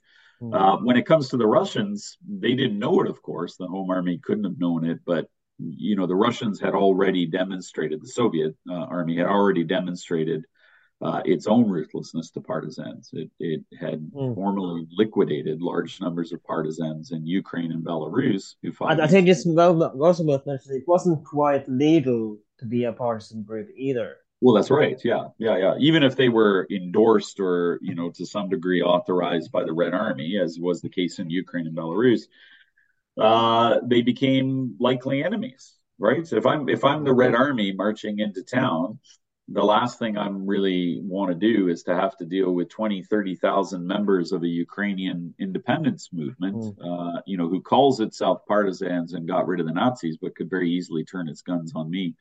So in that case, Stalin made it abundantly clear where not all partisans, but how most partisans were be to be treated. Mm. Right? They were tolerated by the Red Army. There are some, you know, legendary cases of them operating alongside the Red Army in places like Belarus and Ukraine. But when it comes to Poland, that's a different calculation. These are not Russians; they're not Soviet citizens, uh, and of course, they're members of a of a nation which was you know, fundamentally hostile to the Soviet Union. So Stalin could care less about them, and and their fate to a large degree is sealed. But last but not least, we also have to point out, as many Poles do, that this is a betrayal not just from the Russian side, but also from the Western Allied side. Mm. Yeah, like, uh, like, Churchill, right, had mm. to some degree sealed their fate uh, during the famous percentages agreement when he meets with Stalin in Moscow in 1944, and you know rather infamously jots down on a on a serviette on a napkin you know, jots down the percentages of Eastern European countries that the British are prepared to entertain uh, occupation by Soviet forces. Uh, so that is a betrayal of the of the uh, of the free Poles, right? This this London Poles, as they're called, the free London uh, free Polish movement operating in London, uh, who wanted to come back as the legitimate government of that state. And of course, most Poles, right to this day, feel that that was a bitter betrayal at Yalta, principally, a bitter betrayal of Polish independence. Uh, and there's a great argument for that, right? I, I think there's little doubt. I think it's fair to say, as you, as you know, after World War II, Hitler talked a lot about the stab in the back of logic, but I think it's if it's fair to say that anyone by any war has been truly stabbed in the back. It's yeah, absolutely. I, absolutely. I think they were one of those who can barely say that they've been stabbed in the back. Yeah, and I, I, would never disagree with that. I think that's pretty strong case that this was a very conscious decision by by particularly Churchill. Mm. There is a but, and it needs to be said as usual. I've got a but for you, but uh, and the but is is that uh, very sadly for Poland, I don't know that anything else could have happened. And by that I mean, you know, the London Poles notwithstanding, uh, and their and the Home Army fighting on their behalf uh, the reality was that the only way by 1944 45 to, to change the outcome into Poland would have been to extend the war against the Soviet Union. Mm. Something that the Allies were not prepared to do politically or militarily or economically, right? That's how that's how ultimate this gamble is. You know, so so when Poles rightly point out that they were betrayed, the the the only difficulty is to say, well, what would you have expected? Because I, I, can't imagine anything mm. short of a massive military campaign by the Americans and the British against the Soviets, mm. which is just not going to happen. There's just there's no way it's going to happen in that in that moment. Uh, that would have been the only thing to dislodge them, and that's because the Soviets had no intention whatsoever of leaving Poland. That's that's mm. not a negotiating. It never appears in the Russian, uh, you know, mindset uh, to negotiate on Poland. You might be able to negotiate on Greece or Turkey or Iran, all places which after World War II are somewhat divided between you know Western and, and Soviet uh, interests. Uh, you know, maybe on Austria, maybe on Finland. Those are sort of peripheral areas for the Soviet army and for, for Stalin, not Poland. Poland is the corridor through which Russia has been, you know, historically invaded. It's the weak link uh, you know, it's that, but it's the worst geographical, you know, position in history, mm. sandwiched between two nightmare neighbors. Can you imagine? Yeah, a worse place to be, right? Absolutely. So in that in that light, the Soviets have no intention of entertaining an independent Poland, even if Stalin frequently said that they would, right? You know that he said at, mm. at Yalta, he makes some sort of quip, you know, Stalin's attempt at humor. And he's talking about the London Poles, and he says, well, you can send them back right? Meaning that we'll entertain a, you know, a democratic government, or we'll see what happens. You know that he would have shot. I mean, they did attempt eventually in the beginning. They did attempt sort of democracy. Maybe you can call it. But, but but yeah, but I I wouldn't I, I wouldn't as hesitate because absent from that experimentation is any genuine intent on the part of Moscow Mm. Uh, and the fact that you know Stalin's cronies, the the communist Poles based in Lublin, you know, didn't want the London Poles to come back. They didn't mm. entertain an independent country, and the London Poles, by and large, you know, understand that that's their death sentence if they go back. Mm all of which as I think absolutely true, even though we don't know for sure, because it's a similar fate that awaited many people in other occupied countries, right? Romania, mm. Bulgaria, even Czechoslovakia. So, with that in mind, the, the, the sad and cruel reality is that uh, while other things may have been negotiable as the war comes to an end, Poland is not among them, not from a Soviet mm. perspective. You mentioned toleration of Armia Krajowa partisans, but you, also do have stories where they shoot them on sight, or even after the war, or during. If you find some a person that looks suspicious, he, he would just get grabbed right off the street. And you have the story of a father working with his child, I think, and he just grabbed off the street in front of his child and killed because he. I think he supposed. I'm not sure if he was a partisan or not, but he because yeah, they believed he, he was a partisan, you know. Yeah, and again, it's not to be at all inhuman about about what you're saying. Uh, quite the opposite. That is such a normal facet of of, of World War II. Right, it's unimaginable to our generations today, especially living in nice democracies. But mm. that was the reality. It was the reality in 1939 when Germans came in and they sent you off to camp or forced you into slave labor or you know uh, shot you on the street. There there is no justice. Mm. there's you know at the very best a facsimile of it. There's like kangaroo courts that that descend. Uh, and that was true. That's a polish narrative. That's a global narrative right? It's the japanese do the same thing to chinese nationals and so on and so forth. Uh, russians to everybody else as well. Um, so that that sort of brutality that callousness is the hallmark of the second world war and that's where a lot of certainly my students of you know in their early 20s find it so unimaginable because it's just so you know so brutal and so random but yeah that that's exactly what happened if you were a suspect And this is true in Norway. It was true, mm. you know, if you were suspected of being a Norwegian partisan, yeah, it's not like they really cared for evidence. It's not like they were going to, you know, try you in a court in Oslo. Uh, they're going to, at very least, they're going to harass you, torture you, beat exactly. you for confession, and then kill you. Right? Like that's that's the modus operandi of German intelligence, the Gestapo, Geheimstaatspolizei, and the Schutzstaffel, and you know any number one of these uh, horrendous agencies, and very similar on the other side, right? The Soviets exercised the exact same approach uh, throughout, uh, you know, throughout World War II. Mm. So we mentioned it a little bit earlier, but we have to take some time to talk about the mass atrocities committed by Soviet troops, and not just the looting, but also the mass rape, because some women were mass gang raped by soldiers, though it was illegal. They were as horrible as it was tolerated by you. You could be were at worst jailed for a few days if you were caught. But, yeah. but it was mass rapes going on on the nation by the Soviet soldiers. Yeah, yeah, absolutely. And and again, you know, th- these are unspeakable crimes, but we need to speak about them because they're a complete narrative. They, they at least help complete our narratives of the Second World War. Um, and and you you hit it on the head, right? We the, the Soviets view these. Uh, I mean, legally speaking, you weren't supposed to do that. There were edicts from military commanders that said don't do that, uh, but they were not at all enforced and frankly they were few and far between relative to to you know what the Soviet army was doing in terms of its advance.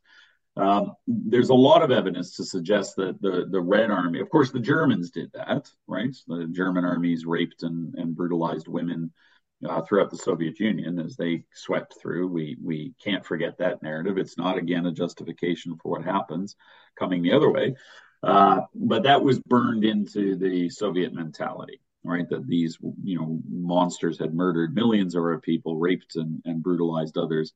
Uh, and it seemed to be fair game. And again, I am really got to be clear about this, right? It's it's it, it's important for historians to set the context, not to justify anything or explain it the way you know explain it away. Mm-hmm. Uh, but that that context is important. Most of these men in the Soviet army were between uh, 17 and 21 years old, relatively young. Uh, many of them, as particularly in the advance, were from uh, uh, there. There was no setup in the Soviet army to have ethnic divisions, so that's a myth, right? Soviet armies were highly integrated, except for a few units, which were, you know, so like the the uh, uh, Tatars uh, out of Crimea. Most were integrated, so they were multi-ethnic, multidisciplinary, and of course, you're talking about 150 odd ethnic minorities in Russia and languages and so on. Um, so the reason I bring that up is because many of them came from remote places uh, where one could argue, and I've read these accounts. I'm not saying I would do it myself, but some people say, well, you know, they're terribly uneducated from different parts of largely rural places, now subject to incredible trauma. In some cases, their homes destroyed, and in many cases, their own women and children murdered or raped or or uh, killed. Uh, and and again, not to justify, but you can see that picture, right, uh, mm-hmm. as they move forward of revenge, absolutely, uh, and this concept being very vulnerable to both communist propaganda and by virtue of their mm-hmm. lack of education, to the idea that this is the spoils of war, right? This is what you do when you're a mm. soldier who's victorious. After all, this stuff has happened throughout history. It's not the first time that you see mass rape and conquest. So, in the same way that they, you know, pillaged and stole things, uh, they also see rape as a kind of extension of that. Uh, and of course, that is fundamentally brutal and wrong on so many different levels. But commanders are not prepared to dissuade from from that. The commanders shared a lot of convictions the Soviet army, you know, was very close in a lot of ways. Commanders who fought uh, were revered by their boys. They're actually called dad, right? So the, mm. the, the Russian word is translates into into dad or father. Uh, so if your commander is not telling you, you know, to stop, uh, then you think it's it's part and parcel. And as a lot of psychologists would weigh in, most of the Russian atrocities are driven not by sexual desire but by violence. Right? These are mm. crimes of violence, as rape always is, uh, and it's it's in that sense a kind of uh, you know revenge factor. Uh, there are excellent accounts of what the Soviets do when they reach uh, uh, Germany in particular. And as I'm sure you know, there's an estimated, reported, or, or documented to some degree, approximately 2 million rapes, which is staggering uh, just on the approach to Berlin. So you could probably double or triple that in terms of all the, the, the lack of evidence or testimony or recount that we have. Uh, and that's why you know one of my my favorite uh, books of all time is uh, is a woman in Berlin, right, written by anonymous, uh, which is just a, a, a, horrific and harrowing account of of uh, a woman, a journalist in Berlin. Now we we assume that's her identity; it's still contested. Uh, you know, and, and it's a very curious narrative to show how the Russians did it, you know, what their sort of the politics, there was a politic to it in terms of how German women tried to survive. It's really a testament to those those women and their mm. strength, you know, to to withhandle not only the defeat of their nation at war and the emasculation of their men, right? Their men had been defeated, uh, but their survival is remarkable. It's another narrative of the Second World War that needs to be accounted for. Uh, and in no way does it change or justify Soviet, uh, uh, uh you know, uh, horrors. But yeah, approximately two million women there. I would I would hazard a guess that millions more on the path, including Ukrainians and Poles and and others. This is a huge army that has suffered tremendously and is defending a nation which has bled very nearly to death. so there's no restraint. Even Stalin famously quipped right? That uh, was he, I think it's his only comment on rape mm. in the war, where he says, You actually expect me to stop them from having their fun. Something yeah. Of that, I was, right? I was trying to add that. Yeah. Yeah. So, I mean, you know, this is not, it, it's just not a priority. And, I, and again, that's not my interpretation, but from a military and political perspective, why on earth would, would Stalin care about what a mm. few soldiers do? uh, after what they faced and what mm. they're what they're intending to do. And of course, that's just another you know horribly callous and inhuman uh, dimension of the Second World War. And of course, the, the age, if your age didn't even matter, if all elderly women were raped, as well as the teenagers, underage girls, I'm sure. Um, yeah. Yeah. It, it, didn't matter the age if you were a communist wife. It, it, no, it didn't matter. Not at all, and and that's where again a lot of experts, you know, I, I'm I'm no psychologist for certain, but uh, a lot of them would say, well, that that was the sort of another illustration of how these were acts of violence and also of desperation, uh, in many cases of frustration. You know, it's not to legitimize the perpetrator under any circumstances.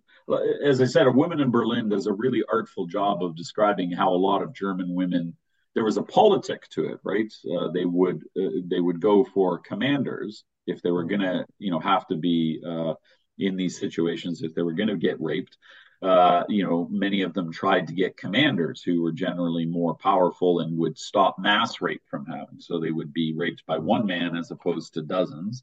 Uh, there were horrific accounts of a lot of German and, and other women scarring themselves to try to look, you know, uh, less attractive, if you like. I suppose that's a calculation.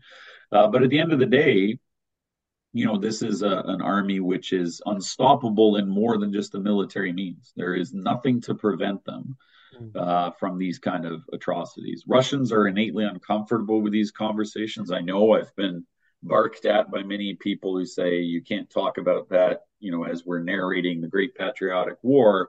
And I say that's nonsense. You know, what what kind of a historian would I or anybody be if they they sort of didn't tell you? It's that's like saying, you know, the Russians win World War II, and I'm not going to tell you about their occupation of Eastern Europe for the next four decades right? It's, it's illogical. So i i think yes this is a great narrative of russian victory russian sacri- soviet victory soviet sacrifice and so on uh, but it, it is absolutely imperative to account for their brutality and it's not just the rape of women. There's uh, there's enslavement hmm. of people. There uh, you know the concentration camps that are liberated some of them are put into service immediately for the nkvd and in many cases, the prisoners who were there under the Nazis remain prisoners under the Soviets. Mm-hmm. Uh, there is, uh, you know, mass deportations that occur. There is random executions of people just because they were, you know, alleged to be partisans, whether it's Polish or Ukrainian or so on. We need to talk about this, and and yeah. uh, I think there's no better time than today where mm-hmm. Russia, of course, suffers from a collective delusion led by their their leader, uh, who is, by the way, and importantly, fascinated with World War II. We we shouldn't forget that Putin. I, I remember a few years ago doing a, some media when Putin gave this ridiculously long and bizarre speech about how Poland started the Second World War.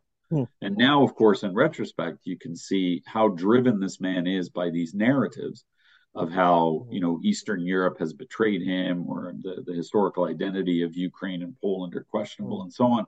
So today, many Russians have no idea that these atrocities took place, right? And and they it's not, not something it's not something taught in schools. That's for sure. It's absolutely not. Yeah, and it's not it's not the only time. I mean, I I do a lot of work on Asia Pacific.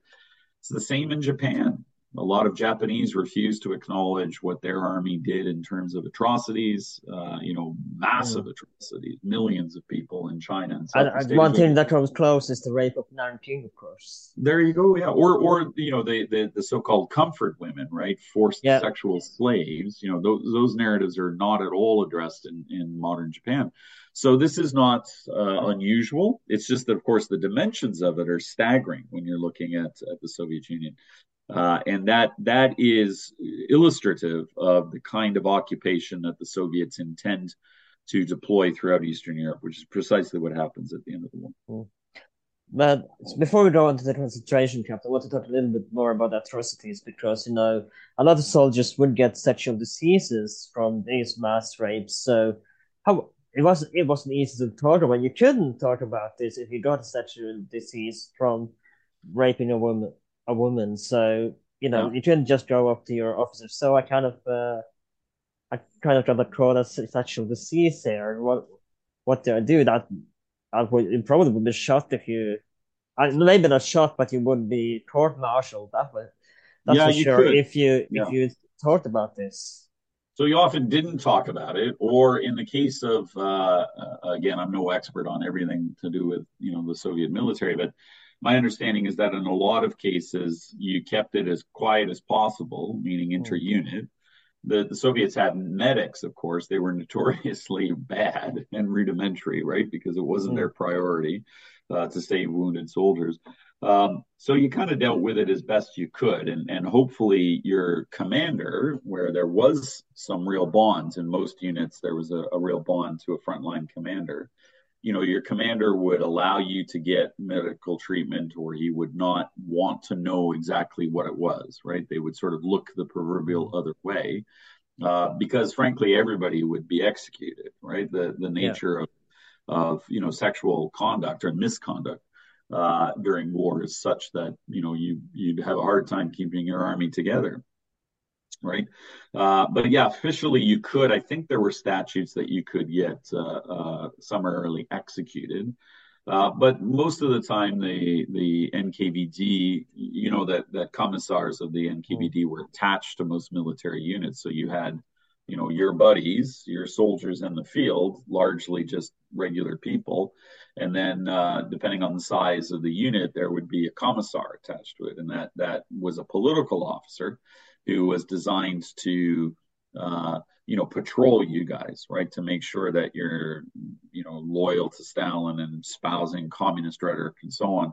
Uh, you know that that's a really important part of the Soviet military. What's curious is that in many accounts, and there are quite a few of them, uh, you know those commissars were isolated. Right, the camaraderie of men mm. fighting in the field was quite high. So, you know, a lot of times edicts, even about about political speech, for example, were widely ignored by commanders. And if you think about it, it kind of makes sense, right? Like I, I'm probably going to die tomorrow anyways. So why am I going to give my men a hard time? Mm. That's that's what a lot of commanders defied Stalin's orders, right? Uh, from the beginning of the war onwards, you just try to not make it uh, too often the case. Uh, but I think when it comes to things like uh, health and even on occasion, you know, political speech, like I said, some military commanders would intervene. They weren't always on side with the with the apparatchiks or, or the bureaucrats or the uh, or the commissars in the field. So I think most of the men who contracted diseases, uh, you know, were were treated as best as possible, or waited until the end of the war. Frankly, endured whatever ailment they had, gonorrhea, syphilis, or whatever, as long as they could. Uh, that's not the case for desertion, right? So uh, some crimes were, you know, a bullet in the head. They they had one called the uh, the nine uh, the ninth solution, if I'm not mistaken, in Russian, which is the size millimeter size of a bullet. So you know, justice was summary when it came to things like desertion or cowardice. Sexual crimes not on the same par; they were widely ignored. So let's talk about you talked about it a little bit before, but let's talk about the concentration camps and the liberation, because as you know, Himmler did liberate a few like Auschwitz in hope to negotiate with the Allies of with the prisoners from these concentration camps. But of course, before he killed himself, ended up killing himself. But let's talk about because it wasn't a joyful liberation. They weren't cheered on when they liberated these concentration camps. Yeah, I mean, uh, you know, you can actually see. I show photographs of it. Um, and you can even see in some of those photographs the astonishment of Soviet commanders as they reach places like Auschwitz, uh, which is really harrowing. It, I mean, you can imagine, anyways, you know, the nature of these camps. We mm. all should and must try to imagine them. Mm. Uh, but when I when I see Soviet commanders, that it, it, it reaches a new level because these were men that had seen the worst of the worst you know they had endured their own country being burned to the ground and rape and murder and, and death on a on a scale that no country can imagine. And yet still they were astonished at the the existence of these camps. That's really revealing right? And some russian accounts have that right? There's some you know journalists like vasily grossman and others who you know wrote about that kind of reaction. Um, I don't. I think that's in part because many of them couldn't imagine, which is kind of weird when you figure that there were death camps and disappearances and deportations in the Soviet state that yeah. they had grown up with. Uh, but still, they managed to shock. Um, and yeah, you know, they are liberated, and in a lot of cases, uh, you know, that liberation is is genuine in the sense that the Soviets, which could also and had been very anti-Semitic uh, in their own right, mm. uh, during the Second World War, that anti-Semitism dropped off right out of practical necessity. So, you know, being Jewish in the front lines wasn't uh, being a, a, Red Army soldier, for example, who was Jewish wasn't necessarily a, a problem or anything like that. So, you know, this is a very multinational, multi-ethnic, multi-religious army that that reaches the camps, and I, I think that hmm. sense of shock and of uh, revulsion is quite genuine. Uh, and they are relatively, at least to some, you know, that liberation is real. People are allowed to return to their homes if they exist and their families if they exist. Uh, the sinister part is that particularly if you were of a political bend, if you were deemed dangerous by the Soviets in any way, uh, your reinternment was assured. Right, so not at Auschwitz or Treblinka or camps that had been largely dismantled and destroyed, uh, but at other camps like uh, like uh, uh, uh, Sachsenhausen in Berlin. I think within weeks of liberation in April 1945 is a Soviet detention camp think Camp 21 or something renamed. So you know the the sad reality is is that the Soviets, uh, with full intent, uh, are coming with the same sort of persecution in mind towards at least some members, mostly political, that's for sure. Uh, certainly German, uh, but also you know nationalists or resistance fighters if you fell into their category.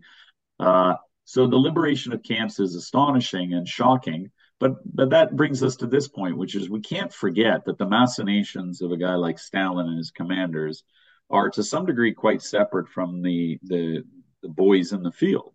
Right? Mm-hmm. These were just average boys. Like they were doing an incredible and and uh, you know astonishing thing in their war effort, but they were still 19 year old kids from farms in you know Ukraine or whatever.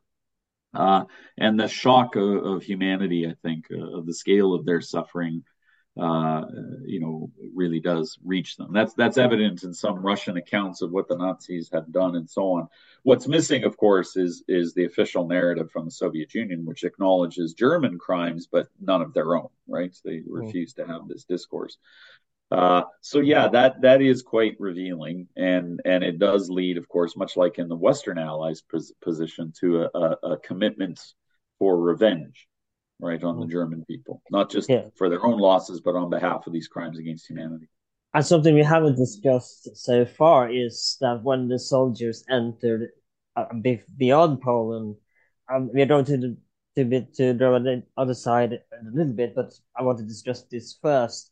Is that you know the so Soviet soldiers were angry, you know, because why would they invade Soviet the Soviet Union when they really saw how much nicer things the Germans and Western Europe had that where yeah. they didn't have, you know, so they were angry at the Germans. Yeah, why, why would you why would you attack us, you know? Yeah, that that is a sentiment. A lot of Russian soldiers were astonished. I just wouldn't say that was their lead sentiment. I mean, I think I think by that point, it's hard to, you know, narrate for millions of people one collective response or or you know idea, right? You're talking about 12 million Russian soldiers by that point. I'm sure there are 12 million different opinions on a lot of things.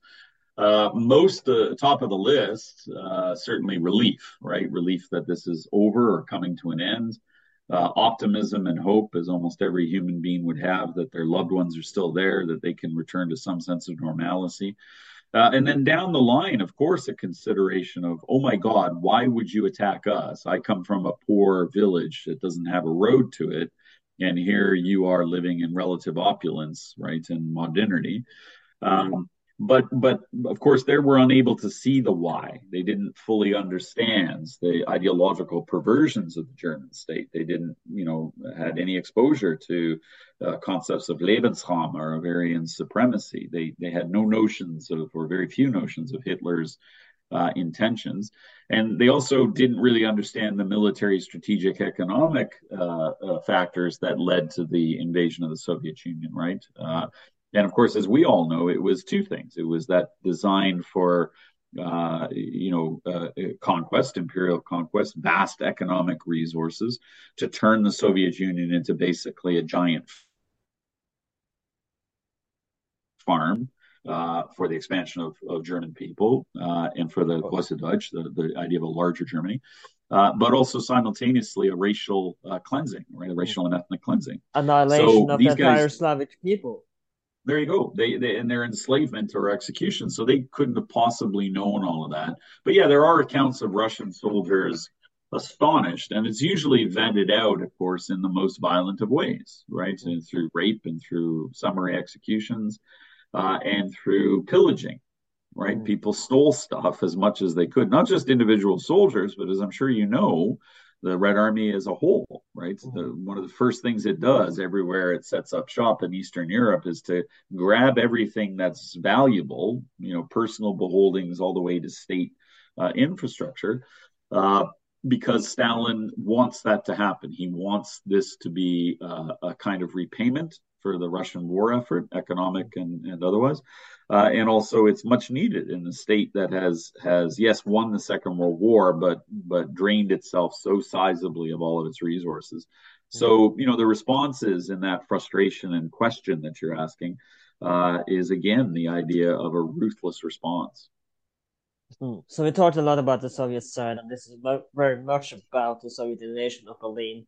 But I, of course, also will want to talk about the last days in the Führerbunker. I feel it's important to talk about as yeah. well. Of course, they yeah. famously portrayed in the Untergang, but let's talk about the last few days in the Führerbunker. Yeah, I mean, sheer terror is the, the general description for uh, Germans, not necessarily mm. Hitler, uh, but for the German people, because the reality is painfully obvious to them um, you know, that most of the Russian advance had been sanitized by virtue of propaganda until you get to the, you know, Vistula Oder campaign, right, where the, oh. the Russians pour in and, and, you know, make headlong, rapid gains across uh, the two rivers and then sit outside of Berlin. And, and when that happens, you know, certainly by April of 1945, everybody knows the end is nigh. Russians uh, uh, shell the city uh, in such fashion that you know is hard to imagine. They're of course bombing it too. Uh, so most Berliners were terrified. There was mass number of refugees from German holdings in the east. Uh, it's chaos in so many different ways, and yet it's also this ridiculous picture, as as movies like uh, uh, the Untergang show. Uh, there's also this bizarre, you know, sort of tragic play that's going on where Hitler and the commanders still imagine that there are armies in the field, right? Yeah. You know, famously, he was commanding armies that that basically didn't exist anymore, right? He's giving orders to Steiner's our, our army, and Steine has long given up the ghost. Mm. Uh, so you know, there's that added tragic thing, that the sense of arrogance and and superiority so deep in Germany that most people imagine mm. some sort of you know heroic uh, victory that the hand of God would deliver them. Uh, but most commanders were acutely aware that the end was coming very, very fast. So the only, you know, there's no good news for Germans, of course, but but hmm. importantly, their defiance is a very real and important thing. Like even though the odds are pretty much done, or your fate is sealed, still people show up to defend Berlin, right? Hmm. You know, famously women and children, right? Mm. You know, you have 13 year old kids in the in the home army now defending German state, old men, you know, wounded soldiers. Uh, and the madness that follows is really quite acute. It's one of the many reasons I'm so interested in these narratives. Uh, you know, even with victory at hand, the Russians still waste human life to get Berlin, right? 70,000 Russian soldiers die in the siege of Berlin, which is a monstrous amount of men for any army. For Russia, maybe a pittance compared to their other losses. Uh, but that shows you the, the bizarre nature of the end of the war. Why would you commit so many men to house to house, street to street fighting in a city full of rubble, defended by teenagers with you know uh, virtually no weapons? And, and that speaks fundamentally to the, the Soviet design mm. on victory, on you know punishing the German state, on being the first to the German capital. All really important things, but not anymore needed. You know full well by that stage, uh, Eisenhower, the supreme commander of Allied forces, had basically said, We don't want Berlin, right? So there's no real imperative uh, for the Russians to spend that kind of life, uh, but they do. And it's the same on the German side. Like, like certainly, you know, it speaks to the ideological conviction, the perversion of the German state, that you would still have young girls coming out to, to fight against Russian soldiers in the streets of Berlin. It's utterly bizarre. Uh, and then the rats leave the ship, right? Most tellingly, most senior commanders and, and political officials either took their own lives or got the hell out. So the cowards are gone. And what's left are these, you know, really desperate and very poor Berliners who somehow think, you know, victory can be salvaged if they if they go into the streets with a pistol Hmm. you know, against uh, Russian armies. It's an unbelievable tragedy, uh, mm. and it is a city of rubble, right? So like I, I, I, always show my students images of Berlin. I taught in Berlin. I, I lived in Berlin, and I, I show them the images of Berlin in 1945, and it is literally a city of rubble. There's, there's, it's unimaginable what's there to defend or to conquer. So yeah, in the bunker, of course, you have the the architect of of uh, madness there of doom in Hitler, mm. uh, you know, giving commands to fictitious armies, imagining a post-war German state, and then simultaneously in his drug-induced uh, state of mind, uh, imagining some sort of legacy out of this, but to the end, prepared to commit his people to death and destruction. Mm. Right? He had no respect for his own people. You know, famously, he he allegedly, at least to survivors uh, who recounted it, you know, went on about how the German people brought this on themselves because they were inadequate. They didn't fight hard enough. They're not as superior as we thought. Utter sheer madness. So yeah, bullet in the head, uh, and that's a that's a that's about the best fate that he could have possibly imagined. Because of course, if the Russians had got him, it would have been a, a much crueler fate than that. But not before he he you know condemned even more people to the grave. Right, this is what you get as a ruthless dictator. Uh, harrowing moments and well documented in a lot of cases. I hope you're not going to ask me about conspiracy stuff, whether or not you know it's actually. I'm tempted to, but uh, yeah, I'm going to leave it be. Nothing is true along those lines. I, I think you know what we have is what we have. He shot himself. Uh, you know, body is. Or David Brown before. They have a Brown, their dog, you know, the whole nine yards. Uh, more interesting to me are the other rats uh, that leave the ship, uh, as it were. You know, your guys like Himmler and Goering and others who try to flee. Uh, and and you know what better example of the cowardice of the Nazis at the end of the day than Heinrich Himmler, the supreme mm. commander of the SS, you know, trying to dress up like a civilian and run away with refugees, right before he's mm. caught. So you know, the dying days are absolutely uh, illustrative of the of the the madness of the German state, the hubris of Hitler, Uh, and of course, the price that the Soviets are still prepared, the vengeance, the hatred, the, I mean, listen, I, I, I again, I, having taught in Berlin, I led classes out into the field, right, as part of your course, and you show them, you know, the Führerbunker, uh, which is now commemorated by a small plaque, uh, and it's adjacent to a parking lot for a residential complex, right? So it's the most, you know, sort of innocuous place in the world. Down the street is a kindergarten, you know, where one of the entryways used to be people are shocked. Like they often say, why isn't this commemorated more? Any? How do you commemorate the Nazis with, yeah. with any sort of sense of dignity? But uh, there's a certain poetic uh, nature to that, uh, all the tragedy notwithstanding. And then I, I remind them that, you know, around every corner, every mailbox that we see on the street, Soviet soldiers fought over rubble to be the first to claim to make it to the bunker, to, to make it to the chancellery in the mm-hmm. bunker. And 70,000 of them spent their lives. So the, the siege of Berlin speaks not just about German hubris and German arrogance and, and German defeat, but also about the, the you know, commitment and the madness of the Soviets uh, to take a city full of rubble. Mm. And I've got to ask, of course, before we move on to the victory parade, how accurate do you think their underground portrays, and it's a I, feel like it's a must see movie, but how accurately do you feel like it portrays the final days of Hitler and the world Second World War? Yeah, you know what? I actually really love that film. I'm I'm hypercritical of most films. You know that one makes some mistakes too. And again, I'm no you know movie guy and no expert on on every minute detail. But my understanding, from my own opinion, as well as talking to other people who study this stuff, is that it's quite good in portraying the last days. Uh, now, you know, that being said, it is the last days as largely accounted for uh, from his secretary, right? So there's a kind of, you know, broken telephone process here. But um, in terms of what I really liked about that movie uh, is not just the, the portrayal of Hitler himself, uh, which I think was a great acting job. Um, not everybody would agree, but I, I, thought so.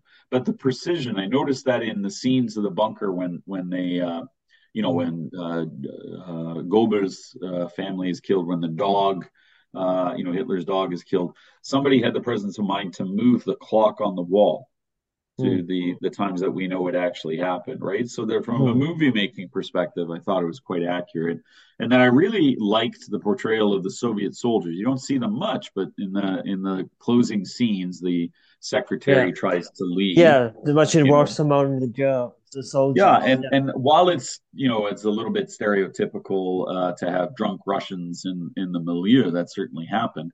Uh, their faces are are really extraordinary. There's the the director or producer, whoever had the presence of mind to remember that that army was a, a, a polyglot army, right? It's a mm. bunch of different ethnic minorities, Kazakhs and Tatars and you know Azeris and so on, uh, all very young and of course very uh, jubilant about victory and uncertain what to do. So there's a lot of sort of you know minute human uh, factors that I quite liked in portraying it, um, and it does stand as one of the the sort of better movies to account for that.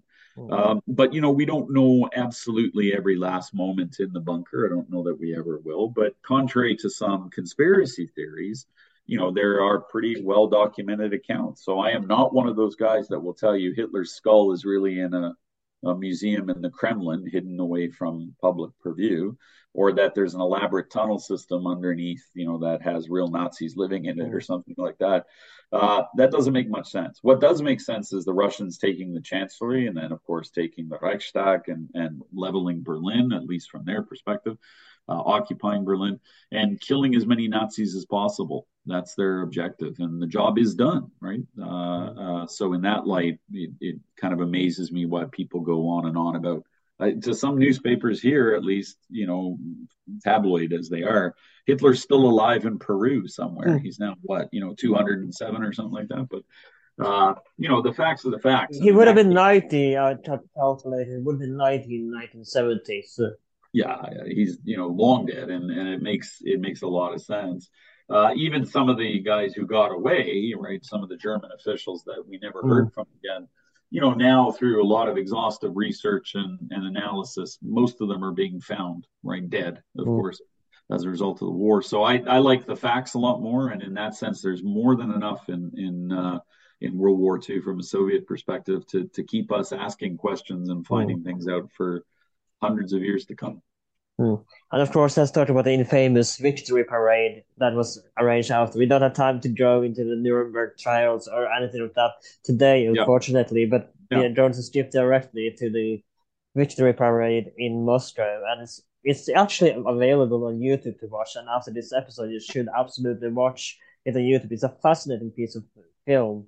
Yeah. So so let's talk about when I don't believe it was Zhukov who was riding the horse was was it that it was raining that day as well. So let's talk yeah. about the victory parade at the end. Yeah, well, it's it's legendary, right? Uh, you know, there is the main victory parade, and of course, there are a lot of smaller ones, right, which don't capture as much attention.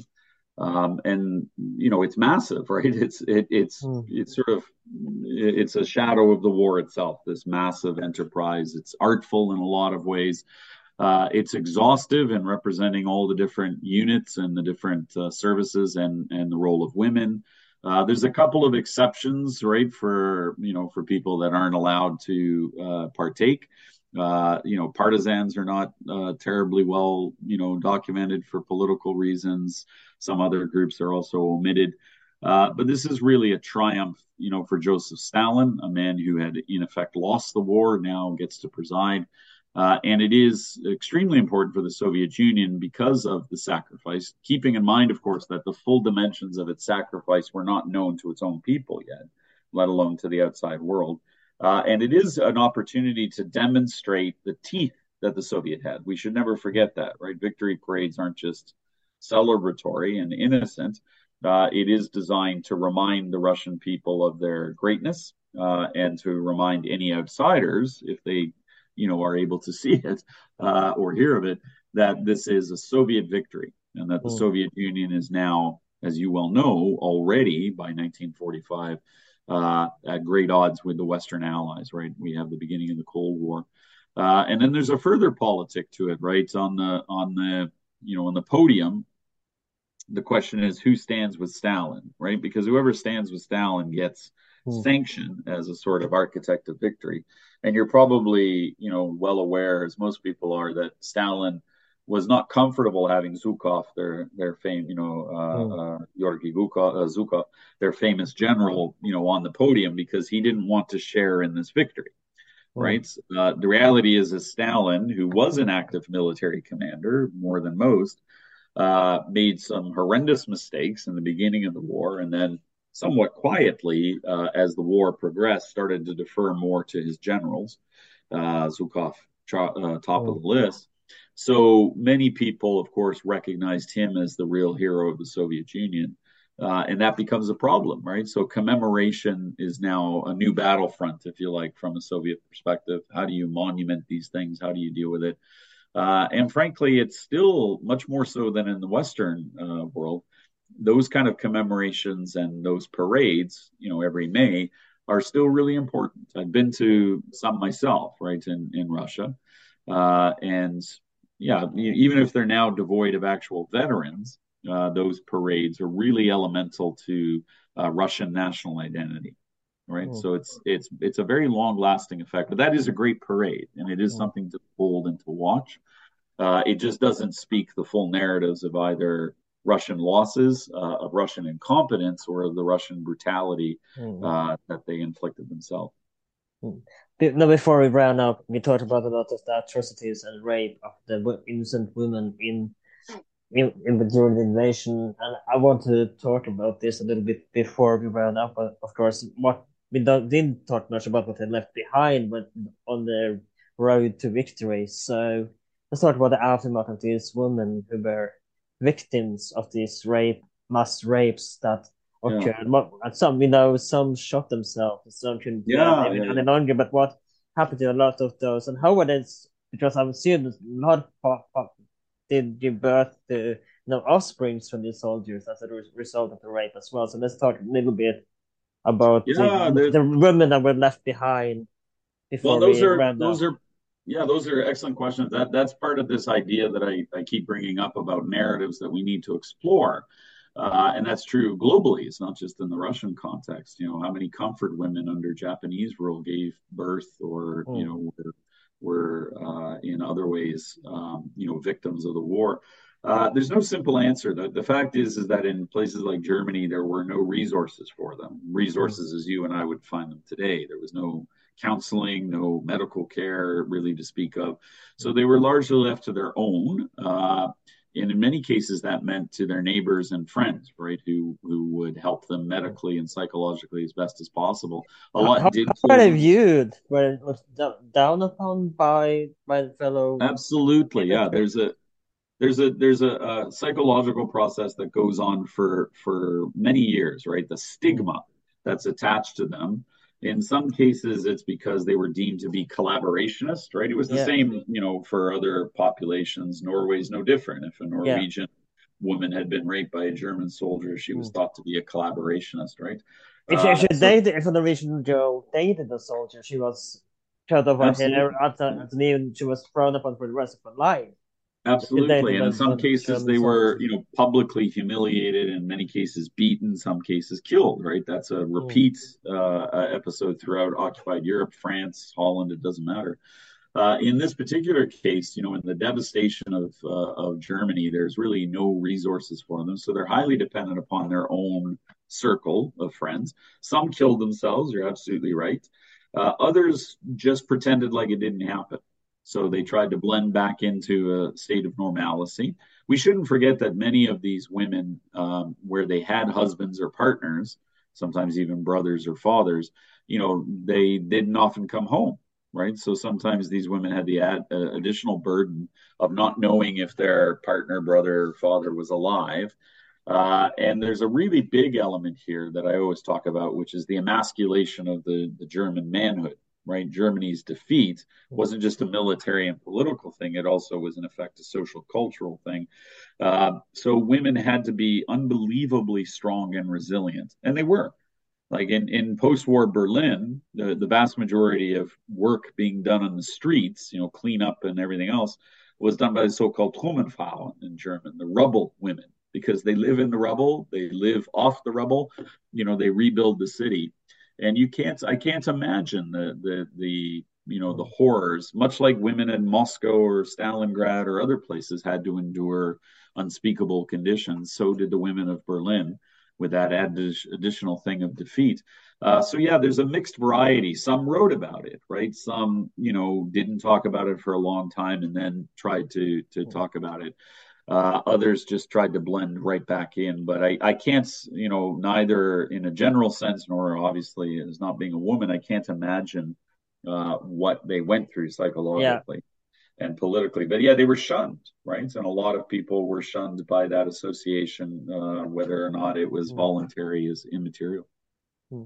I think it was rather dim, dim point of view to dim, dim part to round it up, and but I think we're gonna end this here is so much more we could discuss on this topic. I'm sure I will revisit it sometime in the future as well. Sure. But uh, before we go, do you have anything you want to promote? Any social media where people might find you if they want to know more?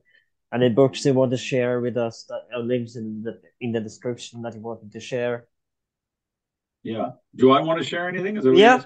Sure. Well, they can listen. They're always. I'm, I'm always open. I, my email is out there. You can. I think. Well, you have it. you can mm-hmm. post it. Uh, I have a website. I don't. Uh, I'm going to develop a better one as I'm trying to become more media savvy. But I'm always open to dialogue and discussion. I get a lot of people from around the world. Uh, I do a fair amount of media. I do a lot of TV shows here in North America. Oddly enough, on the Nazis. Mm-hmm. So, you know, I can refer them to that. Uh, and I've written quite a lot uh, as well. So, uh, you know, I'm always available. I'm always interested in these discourses, especially international, right? I like, you know, talking to people from all over the world. Um, so yeah, I'm, I'm pretty out there and I, I always welcome discourse of any kind. Uh, sometimes I'm slow to get back to it. So you can tell your your listeners. I, I can testify to that. Like any prof, yeah, but but here I am, right? Voluntarily, yes. here I am. So you know, sooner or later, but I like it. I get a lot of. Uh, I had somebody a couple weeks ago from France Ooh. email me about some personal possessions they had from Hermann Goering, right? That they're presumably So it's a curious mix of things. I get a lot of academic questions. I, I get a lot from students.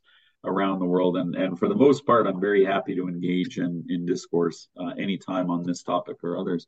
And the only thing I'd say is that, that listen, this is the time more than any other time, you know, as the world is in war and, and uh, a war that is largely orchestrated by Russia. This is the time that we should start exploring these histories even more than before because there's a lot of historical elements uh, to Absolutely. this madness. So you know, stuff like this that you're doing is great. I wish we did this a lot more often. Mm. Thank you so much for coming on, Arne. It's been a pleasure. And before this has been, well that well, we are available on Spotify, Apple Podcasts, YouTube, wherever you can find podcasts. If you want the time, please consider writing a little review on Apple or iTunes. That would help us out. You check us out on social media on Twitter and Instagram that H12. My name is Alan. Please like, share, and subscribe. And I'll see you next time.